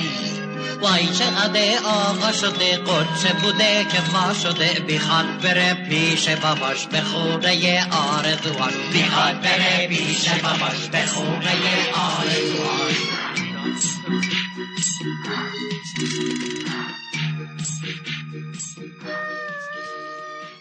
آی سباب ما دوست عزیزی از میان ما رفتند و یه مقطعی از همکاری شما با ایشون بوده، یک فیلم و حالا جالب چند تا کار که فیلمنامه‌اش رو ایشون نوشتن. خب من میدونم که شما فیلمبردار مجموعه خانه در انتظار منوچهر عسگرینسب بودید و بخشی از گل پامچال که فکر کنم بخش عمده‌اش باشه، هر دوتا رو زنده‌یاد پرتوی فیلمنامه‌اشون نوشته بودن و بعد حالا شما فیلم برداری فیلم گربه آوازخوان رو هم انجام میدید که خب حالا اونم برای خودش یه پروژه سختیه، این کار با عروسک و اصلا این مدل فیلم رو فکر نمی کنم مثلا تو اون وقت شما فیلم فانتزی یا مثلا عروسکی و از این مدل کارا کرده باشید و خب من حدس میزنم که شما اصلا کلن باید ارتباط و آشناییتون یه مقدار به یه خود قبلتر هم برگرده، چون من متوجه شدم که آقای پرتوی حتی یه مقدار قبلتر از این گل پامچال و اینا تو همون حالا هوای فیلمای مجموعه آیندگان که عینک هم همون حوالی همون مقطع ساخته میشه میان و تو اون جمع و اینا، من فکر کنم مثلا آشناییاتون باید شما از اونجاها صورت گرفته باشه، ولی حالا من فرضامو میذارم کنار، اجازه میدم شما بفرمایید که اصلا کلا با آقای پرتوی اول از همه کجا آشنا شدیم تا حالا برسیم به گربه آوازخوان. بله ما یه دورانی من به صورت به حالا مثل هر چیز دیگه اتفاق تو زندگی هر کسی به صورت اتفاقی یا اینکه بالاخره میل باطنی یا هر چیز دیگه کشیده شدم به سمت فیلم‌های کودکان و طوری شده بود که تقریبا هر فیلم، حالا هر فیلمی نه، اگه بیکار بودم کسی کار کودک داشت با هم کار میکرد. یکی از کسانی که خب خیلی علاقه‌مند بود و پیگیر بود و جدی بود براش فیلمسازی، آقای نیکآزاد بود که مسئول برنامه کودک در اون دوران سالهای همون بعد از انقلاب تا چند سال بعد. بعد واقعا آدمی بود جدی و مسئله بود براش، به خاطر اینکه قبلا هم باز توی مجله کودکان کار می‌کرد. کیهان بچه‌ها بود. کیهان بچه‌ها بود. یعنی در هر صورت یک ریشه میگن آدم گم کرده داشته باشه که دنبالش بره ببینه این چیه چیه چجوریه. آقای نیکآزاد این مسئله بود براش و درسته. اتفاقا یه روز یادم میاد، حالا نمیدونم سر چه فیلمی بود، سر نوشتن شد، گفت یه جوونی هست، این جوون خیلی مشتاقه برای نوشتن، واقعا استعداد خوبی داره، اینا نیکخواه به من گفت، یا من و پوراحمد دیدیم معمولا. بعد گفتیم خب خیلی خوبه، کیه؟ گفت فلانیه اینا. ما اونجا باهاش هستم تو دفتر نیکخواه آشنا شدیم. بعد همین در زمانهایی که گفتیم، زمانهای دایجان و مجموعه آیندگان بود که همون تارو بودم تو اون من نوشته بودم. میدونین که گل پامچال داستان، اصل داستانش یک، حتما اینو گفتن براتون، یه نویسنده روسه، یه داستان روسیه که حتی باشو غریبه کوچک هم از همون کتاب گل پامچال هم یه نگاهی به همون کتاب داره و از این طریق با مجموعه، یعنی شکل نوشتاری به خصوص خانه در انتظار، برای من چیز عجیبی بود. یعنی با اینکه خیلی محدود بود، یعنی محدود از نظر تنوع لوکیشن اینا، خب خیلی به زمانه اون دوره مربوط بود، خیلی مال زمان خودش بود و کنکاشی که کلن اصلا ذهنیت پرتوی داشت بیشتر در یه طبقه خاصی بود که فکر میکنم خیلی باهاش آشنا بود. یه شب خونهش که بودم، تو اتاقش کتابخونه تقریبا مفصلی داشت، بعد بیشترش هم داستان، کتابای داستان. چیزی که بهم گفت، گفتم چقدر داستان میخونی؟ حالا من درسته، حالا به اندازه اون انقدر مطالعه نمیکردم، ولی به اندازه که میتونستم بخونم بیشتر مقاله و یه چیزهایی راجع به روانشناسی و بیشتر علاقه داشتم. خب داستان میخونم ولی شعر و مقاله و اینا بیشتر میخونم. گفتم من اینطور اینا تو خوب داستان میگم. گفت آخه میدونی من داستانهایی که خوب در میاد و پیگیر هستم میشنم میخونم، میخوام ببینم چجوری میتونم آداپته کنم برای ایران، فیلمنامه رو ایرانیش کنم و برداشت میکرد از داستان. این توجهش به این قشر خاص برام خیلی جالب بود که حتی در گربه آوازخوان میبینیم که خیلی لایه های زیرین، حتی گربه ها در لایه های زیرین مثل قبرخونه، دیزی خوردن. به سر دیزی خوردن گفتم به نظر من تو با گنج قارون چی؟ گفت گنج قارون خیلی دوست دارم، خیلی در جای خودش، در زمان خودش. خب راست میگو، گنج قارون دوران ما بود، واقعا تماشاچی خوش و بیش از اندازه، یعنی تأثیر خوبی داشت به سینما رفتن مردم، خانواده رو به سینما کشوندن. اینا شرایطی بود که خب تازه مهم بود برای سینما که بعد از یا همون دوران زمان ها، مثلا بعد قیصر و بعد تمام ماجرا. حالا کاری به اون قضیه ندارم، ولی میگفتم منظورم این بود که یه گوشه چشمی به فیلم های اون دوران و به این شکل و بیشتر مخاطب پسند و میپسندید و واقعا هم گربه آوازخوان کار مشکلی بود. من بنا به دلایلی که بچه ها تیکه های از گربه آوازخوان و گذاشتن نگاه میکردم، گفتم با... وقت من برای دخترم، پسرم، عروسم، دامادم میگفتم که اینا تمام خوابیدن روی یه پتو. آخه یه وقت می‌بینی آدم امکانات داره، یه وقت می‌بینی از همین دور و برت انتخاب میکنی. من یادم میاد آقای ایرج طهماس، آقای حسن پورشیرازی، خب خپل بود، اون عروسک خپل رو کرد و آقای ایرج طهماس، این گربه لاته. اصلا داستان یه شکلی داشت، چرخ پیدا می‌کرد، چهارچرخ‌های کوچیک. من باید هم سطح می‌شدم تا یه جای عروسکا نیم تنن همه، حتی می‌بینین بعضی وقتی که با پا هستن، یه خود آدم دقت بکنه خب میفهمه که این داستان یه جاش میلنگه. ولی با تمام اینا در دوران خودش جذابیت فیلمو داشت و قصه نویسیش خوب بود و بعدم خوبم استقبال کردن. چیزی که واقعا مهم بود طراحی خود میزانسن دادن خود این عروسک ها و البته بودن آقای پورشیرازی، دنیا فنیزاده، آقای تهماس و چند تا دیگه عروسکگردون های خوب و حرفه‌ای بودن، چون بالاخره تو سینما بود و میتونست. و بعد خب دوبله شد، خود خانم معتمد آریا همون خانم گربه لاته رو صداشو تو دوبله اجرام کرد. یعنی یک دست به دست دادن یک گروه خوبی که هر کدوم بعدها در سینما جایگاه بالا و بالایی پیدا کردن، کار میکردن، چه پشت، خب اکثرشون همشون پشت صحنه بودن. مثلا یکی از کسانی که توی صحنه بود رضا بابک بود. یعنی میخوام بگم که این شکل دیداری، این حتی لوکیشن هایی که انتخاب کرده بود بیشتر در همون جاها بود، یعنی جاهایی مثل هم... یه رفتیم حموم متروکه، این لوکیشن اصلیمون حموم متروکه‌ای بود که گربه ها تو اون زندگی ها خب طبیعی هم هست، گربه ها باید این یه هم جاهایی زندگی بکنن. البته دوبله هم خیلی کمک میکرد، اونی که زبونش میگیره، اونی که خود گربلاتی که چجوری صحبت کنه، خبل که یه جوری دیگه ای صحبت میکنه. یعنی میخوام به داستانی که اشاره کردیم به این که واقعا کار عروسکی کار ساده ای نبود، به خصوص همش به قول خودم گفتم همش دست سازه.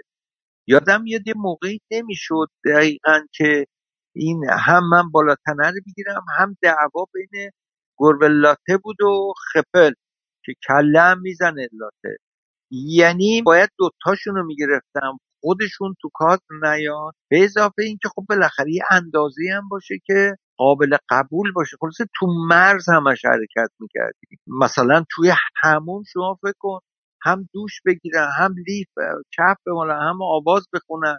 خود این میزانسن دادنهای این، یا اونجایی که خود گربه لاته تو پیاده رو شب میخونه گربه خوش صدا منم ببین چه خوب ساز میزنم، شعراش هم که خانم میگفتن. حالا به هر شکل هم یه هماهنگی خیلی خوبی بود و انتخاب لوکیشن ها بود و خود همین میزانسن ها و نوع نگرش خود پرتوی به نظر من یه فیلم کودکان جذاب ساخت. ولی همه اینا به کنار من یک گرفتاری پشت صحنه هم داشتم، یعنی وقتی که پرتوی یعنی گفت آقا این بیا با هم دیگه این فیلمو بسازیم دیگه، این فیلم فلانی هست فلانی هست اینجوریه، فیلم اینطوریه، یه دقتای خاصی میخواد و این داستان ها.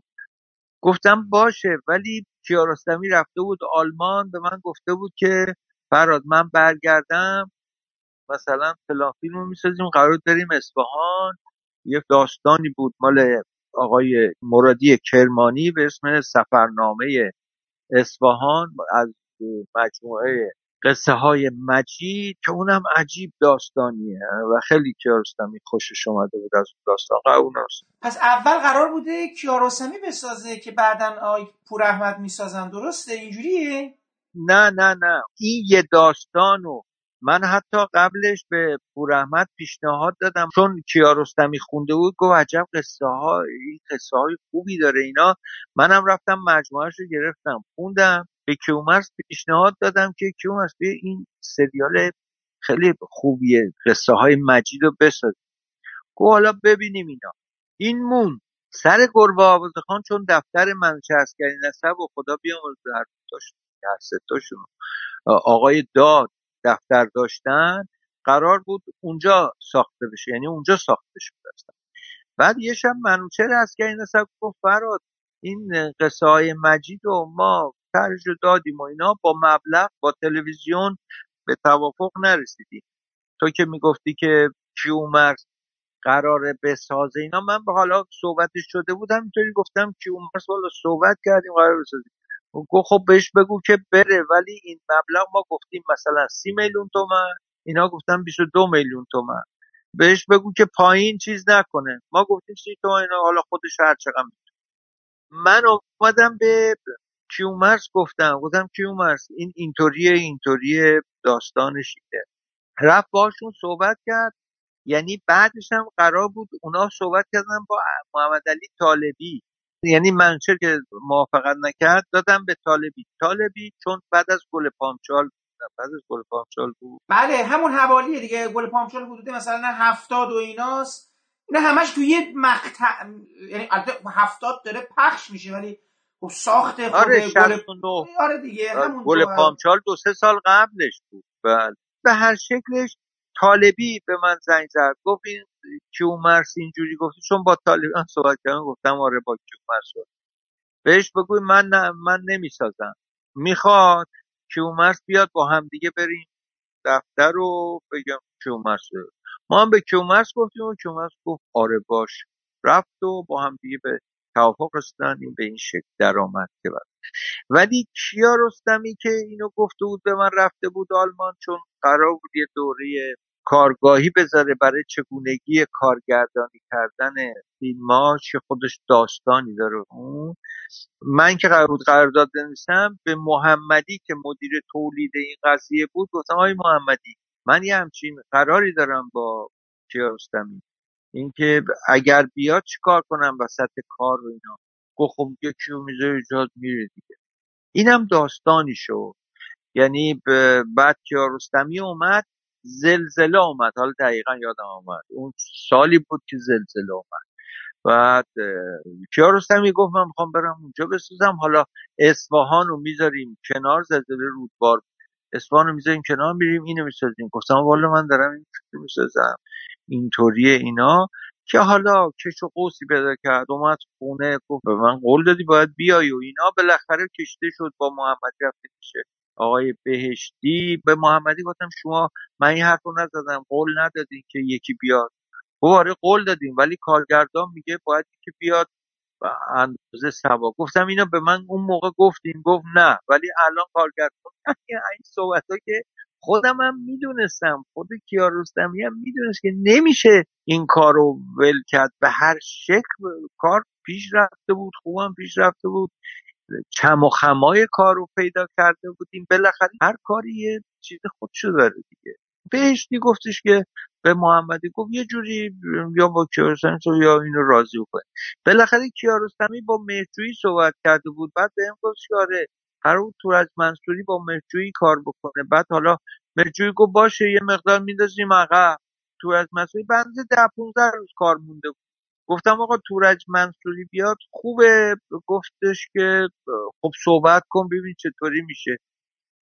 بالاخره من با تورج صحبت کردم که اینطوریه. تورج گفتش که ای بابا دیروز چون مهرجویی گفت من با فلانی دارم. حالا یعنی سر این یک ماجرایی کشیده شد تا اون کاری که دیگه من کیارستمی نتونستیم با هم کار کنیم. آقای پایور رفتن دیگه سر فیلم اون زندگی. بله دقیقا آقای پایور دقیقا. که آره یادم میاد سر همین گرزمان تو خونهه داشتیم گریم دعواهای گربه ها بود. کیارستمی زنگ زد گفتش که پایور میاد اینا یه صدا بردار بگو چی. گفتم آقای زاهدی خیلی خوبه همراه و همکار اینا. در هر صورت بیتم رابطه منو که هستم اینجا یه خود لرزی. حالا بگذاری که اون وقت جوابش دیگه بعدها در اون فیلم شد که دیگه نتونست با هم دارم. یعنی باز این وسط اجلال پیش اومد، فیلم فروزش پیش اومد نشد و این داستان. صحبتم سر پرتویه. بعد یعنی میگم خود همین پشت صحنه و این ماجراها باز نمیتونست انقدر جو صمیمی و دوستانه و خوب بود، هی هیچ تأثیری نمیذاشت. فرداش که میرفتیم سر کار و همون جو بود همون صمیمی، غیر از این هیچ جور نمیشد. انقدر تحماس و پورشیرازی و دنیا و بقیه گروه که حالا اسامیشون یادم نیست انقدر صمیمانه بود. اصلا این همومی که میگم قدیمی بود فکر کنم زیر بازارچه بود، طرفای میدان شاپور خیلی پایین، تو کوچه پس کوچه هایی که یه خورده هم پایین ترش همومی بود که قیصر روش کار شد. به هر شکل این همون متروکه بود، یعنی زیرزمینی بود که اصلا مخروبه بود، یه طوری حتی کارتونک بسته بود، اصلا اینا هیچ مانع از کار نمیشه. خب بیشتر لوکیشن هامونو شب و روز نداشت، یعنی چه اون تو همون بودیم چه شب بود چه روز ما کارمونو میکردیم دیگه. میگم میخوام بگم خیلی پشت صحنه خوبی بود. در مرکزیت این قضیه واقعا خود پرتوی بود که انگار تو ذهنش دیده بود همه این صحنه و جالبه، یعنی آدم خود همین به بالاخره من میتونم، من نوعی، من کارگردان میتونم یک اداری، یک مثلا راننده کامیون، یک رئیس جمهوری تو ذهنم بیارم، چجوری بهش شکل بدم، بعد چجوری حرف بزنم، چجوری بخنده، چجوری راه بره. ولی اینکه تو ذهنم بخوام گربه بیارم، بعد گربه ای که مریضه، گربه ای که معلوله، گربه ای که لاته، گربه ای که خپله، بعد چجوری حرف بزنن، چی کار بکنن، چه شکل. البته اینا خب با توجه به عروسک ساز خیلی خوبش میشه، منظورم گروه رو دارم میگم، ولی خب مرکزش خود پرت. آی صبا، حالا اینکه صحبت آقای کیارستمی شد، اینم خب حالا جالب، شاید شما یه این قضیه رو از این منظر دیگه رصد کرده باشید. آقای پرتوی سر خانه دوست کجاستن با آقای کیارستمی همکاری داشتن میکردن، یعنی پرتوی اومده بود سر... چون این دیگه برمیگرده سال شصت و پنج، یعنی یه مقدار من در مورد چهار سال قبل از گربه آوازخوان و اصلا همه اینا داریم صحبت میکنیم که خب اونجا دستیارم کیومرث پوراحمد فیلمبردار شما. این دوباره جالبه، یه جای دیگه شما همتون که الان قصه که شما گفتید همه دوره هم یه جایی هستید، اونم خانه دوست کجاست. میخوام ببینم چقدر سر صحنه بود، یادتونه اصلا؟ یعنی تو برای شما بابا فیلمبردار سر صحنه نیومد، پرتوی قبل از ما برای لوکیشنایی که نیاز داشت با کیارستمی که حالا چگونه با هم دیگه قبل از اینکه ما وارد قضیه بشیم صحبت شده بود. حتی اون خانومه‌ای که بازی میکنه میدونین که فامیل پرتو یا مادر بزرگ پرتو. این من نمیدونستم.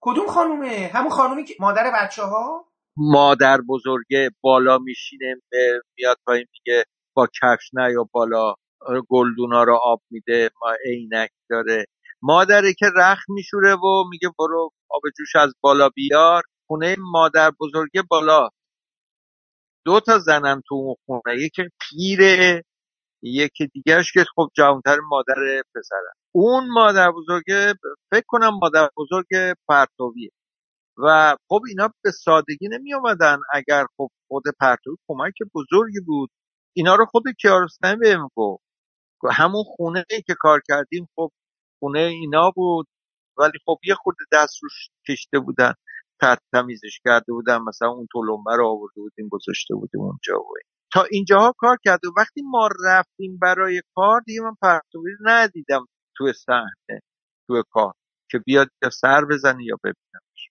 حالا یه چیز دیگه در مورد گربه آوازخوان من می‌خواستم بپرسم. حالا جلو گربه آوازخوان هم اصلا آواز نمیدونم، بعد برام ببینم دقیقاً گربه آوازخوان هست نه آوازخوان. گربه آوازخوان آقای لاچینی موسیقیشو ساختن.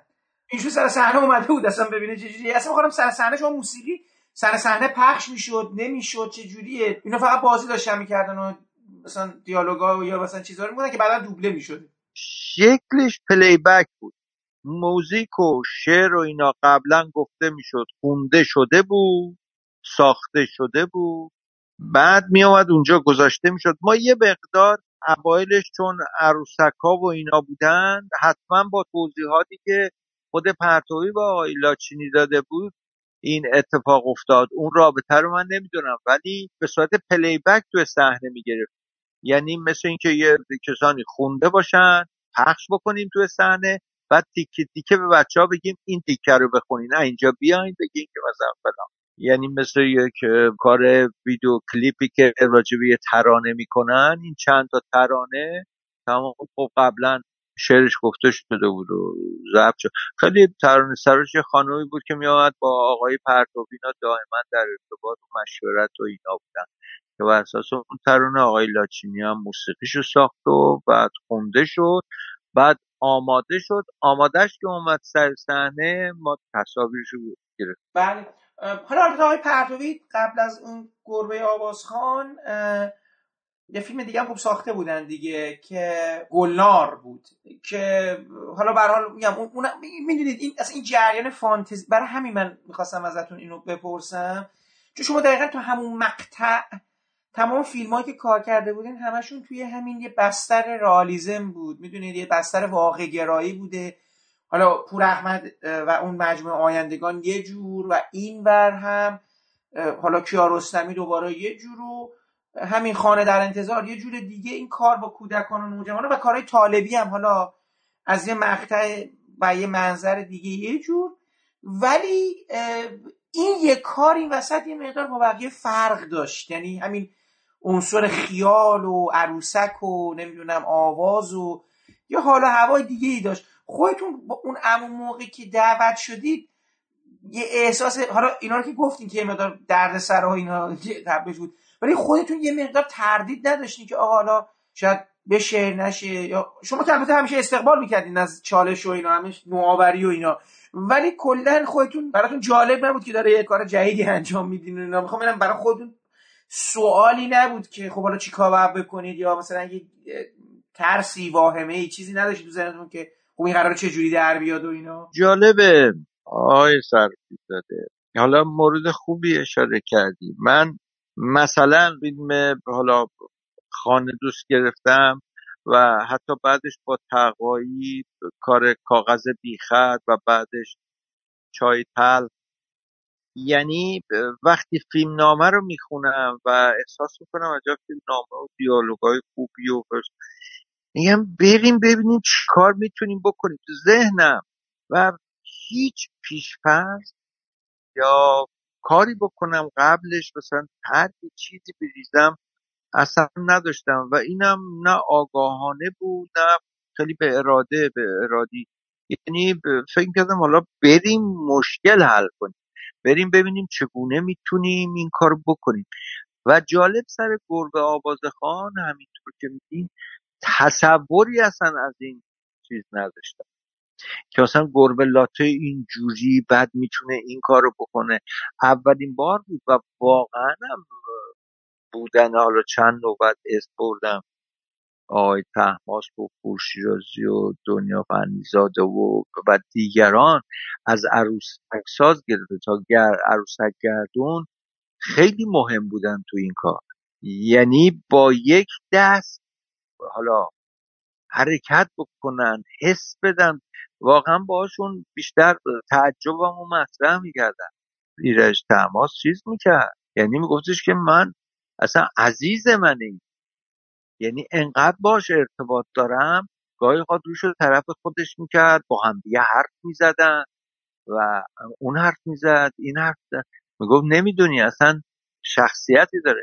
من حتی به پرتوی گفتم آقا میشه آخرش این گربه لاته رو بدیم ما یادگاری داشته باشیم، اینا قرار بود. ولی بعدش که مثلا کم کم می اومدم تو اتاقی دیرین یا میدم مثلا عروسک ها اون گوشه تفلی ها تمام یکی گردن کج یکی پای چی افتادن، اینا آدم یه فکر میکنه چه حسی داره آه. یعنی سینما چه کار که نمیتونه بکنه. این تعجب و اینا برام واقعا بود در دفاع و همیشه هم مثلا حتی میگفتن آقا فردا صحنه حموم رو میگیریم. من خودم به پرده گفتم این تو حموم میخوای دوش کن؟ آره دوش داریم، لیف چی میکنن میریم حموم. و واقعا رفته بودیم حموم، یه حموم واقعی بود و چی بود، یعنی خودمونم دیگه باور کرده بودیم که این گربه ها روح دارن، زندن و جالب، اصلا تجربه جالبی بود. آی صبا حالا یه مقدار خود خصوصیات آی پرتوی هم برام میگیم، چون به هر حال شما یه میگم یه مدت زمانی رو از حالا خانه دوست کجاست که دیگه نبودن، ولی خب دیگه به هر حال خانه در انتظار و گل پامچال و اینا، چون داشتم با آی طالبی صحبت میکردم. فقط یه سوال اول از همه، شما برای من یه بار دیگه میگین کدوم مقطع گل پامچال شما فیلم برداری کردیم و کجا نیستید شما؟ چون دو تا فیلم بردار داره کار، درست و میگم؟ بله. گل پامچال قرار بود که ویدئو گرفته بشه، بعد گروه ویدئو رفته بودن شما کلاردش حسن کیفی هم جایی. یه مدت که میگذره طالبی حالا به هر دلیلی نمیدونم به اشکال میخوره، میگه آقا گروه باید عوض چه، اینا با من صحبت میشه که بیا نگاتیو بگیریم، چون من فیلم بردار بودم من نگاتیو. اون یه بخش گشته شد کنار، از اول ما گل پامچال رو نگاتیو گرفت. مجموعه گداها در تهران، یعنی بخش از جنوب شروع، من جنوب نبود البته، یه بخش از جنوب رو من بازسازی کردیم که سنگر لب آب، مهتاب، اینا اینو تو یه باغی بود مال بنیاد شهید تو شمرون، اونو گرفتیم. گداخونه هم باز یه خونه‌ای بود در به داغون تو میاورون، اونجا گرفتیم. بعد بقیه کارا خوب خیلی کارا دو سه ماه شمال بودیم که کار کردیم، بعد یک دو ماه هم تهران، یه بیست روز یه ماهی نمیدونم چه مدتی اینا رفتن جنوب، انفجار و کنار کارون و اون جمعیتی که چی میشن تا این با عموش میاد اونجا رو آقای مهدی شکیبا گرفت. درسته. خب من دقیقا نمیدونم فیلم برداری ها کی بوده، ولی خانه در انتظار زودتر از گل پامچاله قطعاً. بعدش شما گربه آوازخوان رو میگیرین که گل پامچال اون برای، یعنی طرف هفتاده، همون حوالی دوره مجید و اینا، سالا یه مقدار این ور. گل پامچال فکر کنم شصت و هفت شصت و هشت، ببینید فکر میکنم پخش هفتاد بوده، حالا کی گرفتید این نکته. ولی حالا به هر حال میخوام بگم که شما یه زمان زیادی رو با آقای پرتوی همراه بودین تا تا گربه آوازخوان که دیگه با هم شروع کردن واقعا کار کردن. یه مقدار خصوصیات آقای پرتوی برام میگین، اصلا کلا چه جور آدمی بود، چقدر حالا سختگیر بود، چقدر عصبانیتش کجا بود، خوشحالیش کجا بود، با شما به عنوان فیلمبردار اصلا چقدر وارد گفتگو شده بود، شما چقدر همه کاره بودین برای، حالا میگم غیر از اون گروه که فرمودید شما چقدر خط دادید برای کار؟ خواهش من. ولی الان گفتین یاد یه شعری از شاملو افتادم، گفت میوه بر شاخه شدم، سنگ پاره بر کف کودک، طلسم معجزتی مگر پناه دهد از گزند خیشتنم، چون این که دست تطاول و خودگشاده منم. که ادامه داره این شعر، ولی این تیکش منو آدمی بود پرتوی، آدم خیلی با احساس و باهوش بود و چیزی که همیشه خودش میدید یعنی به طنز میدید و انقدر این آدم صمیمی بود، رو بود، گاهی اوقات آدم فهم کرد که شوخی کرد یا جدی گفت، در صورتی که اصلا جدی بود ولی به طنز و شوخی میگفت. و در ارتباط با همدیگه و کار کردن با همدیگه آدم باز، یعنی حتی من یادم نمیاد من هی بهش اصرار میکردم بیا این کادر رو ببین، گفت نه بابا من میدونم دیگه اونجوریه اونجوریه دیگه، گربه نباید دست عروسک‌گردون تو کادر باشه، اندازشم یه اندازه‌ای باید بشه که آدم ببینه، چی رو ببینیم مثلا چیکار کنیم. حتی شکلای دیگه‌ش هم، خب فرض مثلا ما اینجا رو چجوری چی بکنیم برای تو، چجوری پتو رو از این ور بکشم، آخه دو سر پتو مثلا گاهی اوقات گاهی اوقات تو صدا سر صحنه که نبود، از این کفیا داشتن، این بربرنگ به اندازه یک بربرنگ از سطح زمین بالا بود، مثلا دو تا بود یا نمیدونم دقیقا واقعا فکر کنم دو تا بود، یکیش مثلا برای گربلاته چون بیشتر این دو تا بودن، یکی خبل و گاهی اوقات مثلا تعدادی گربه باید مجموعه‌شون رو میگرفتیم، هرکس شما فکر کن به تعداد گربه آدم خوابیده اون زیر و باید حرکت هم میکردن و چیز غریبی بود. اصلا میگم من برسم به این که اینا رو آماده کنم کافیه دیگه، من کاری با تو ندارم. یعنی واقعا درصد بالایی خب هم مسئولیت میافتاد گردن من، هم خب باعث میشد دقت بیشتری بکنم، هم خب به هر شکل تجربه خوبی بود و لذت خودشم داشت.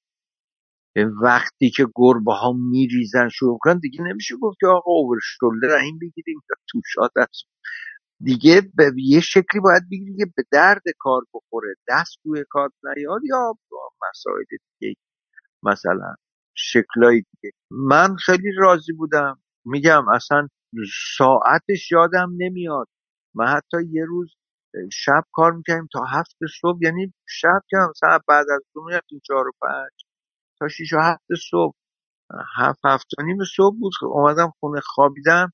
نیم ساعت بعدش خانومم منو صدا کرد گفت فرهاد پاشو آقای کیارستمی اومده کارت. راجب همون ماجرایی بود که آقا برو بخیر من باید بیاد بریم این کارو بکنیم، این زلزله اومده.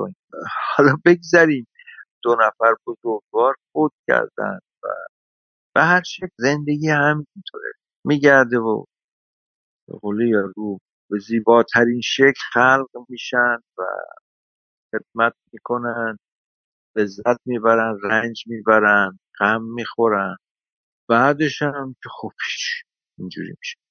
بعد گفتش که آخه تو میری گربه آوازخوان بگیری ببرو سر کارت، اینا به شوخی به جدی کیارستمی ببرم. ولی من راضی بودم از کاری که با پرتوی کردم، در کنارش بودم. حتی بعد با هم دیگه ارتباط داشتیم، میوان گفت فرد بیا با هم دیگه فیلم نرسیم، گفتم من گفت من میدونم بیا با هم دیگه فیلم نرسیم، من میگم تو تصویرش کن، یعنی تو تصویر رو بگو چی کار بکنم. قرار بود بعد نشد، یه افتاد رفت که دورانی اصلا پاریس و فرانسه ساکن شد و اونجا فیلم نامه می نوشت. بعد دیگه مسیرمون از هم دیگه جدا شد، یعنی امکان هیچ همکاری براتون پدید نیامد، حتی دیگه فیلم‌های کودکی که شما دیگه متخصص شده بودین به قول معروف. البته میگم شما دیگه از اون به مختبه بعد دیگه با آقای طالبی همراه میشین و شروع میکنید از هفتاد به بعد دیگه فیلم‌های طالبی رو دارید، فیلمبرداری‌های کارهای طالبی رو انجام میدید، ولی دیگه هیچ امکان همکاری براتون پدید نیامد یا پیشنهادی براتون نبود؟ نه نه، ولی واقعا پرتوی که شنیدم اینطور شد خیلی ناگهانی بود و این قطعه‌ای که خوندم برای شما اصلا اومد تو ذهنم.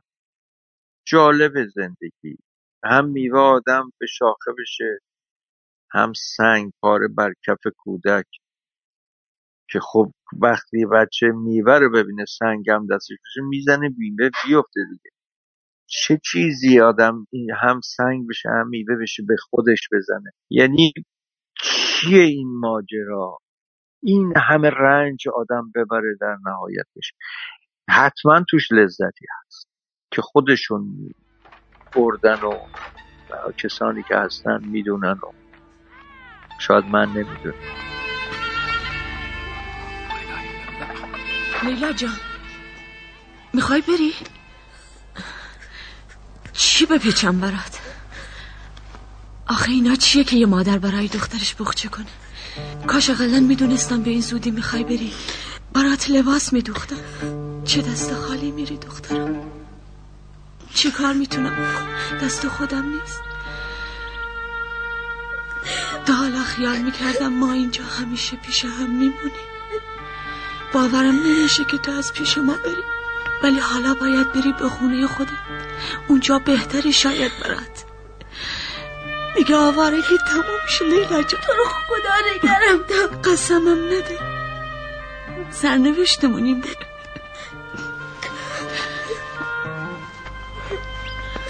بلند شو، ما باید با هم بشینیم و قول و قرارایی بذاریم، اینجوری هم خیال شما راحت تره هم ما. حسین آقا مثل این که مصلحت در اینه که لیلا پروی شما بمونه، ما این دختر رو به شما سپردم.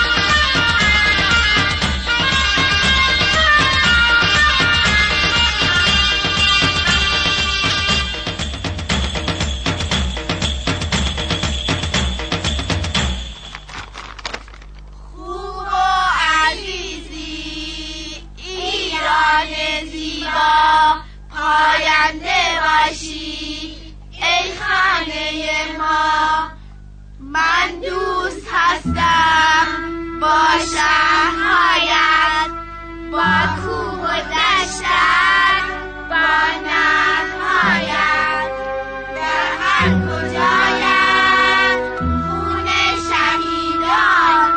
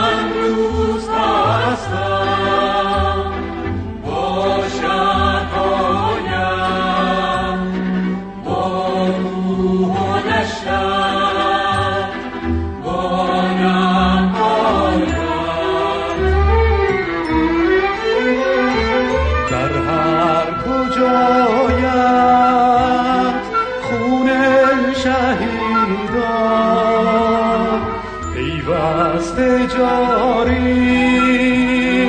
ای خاک ایران خوب و عزیزی،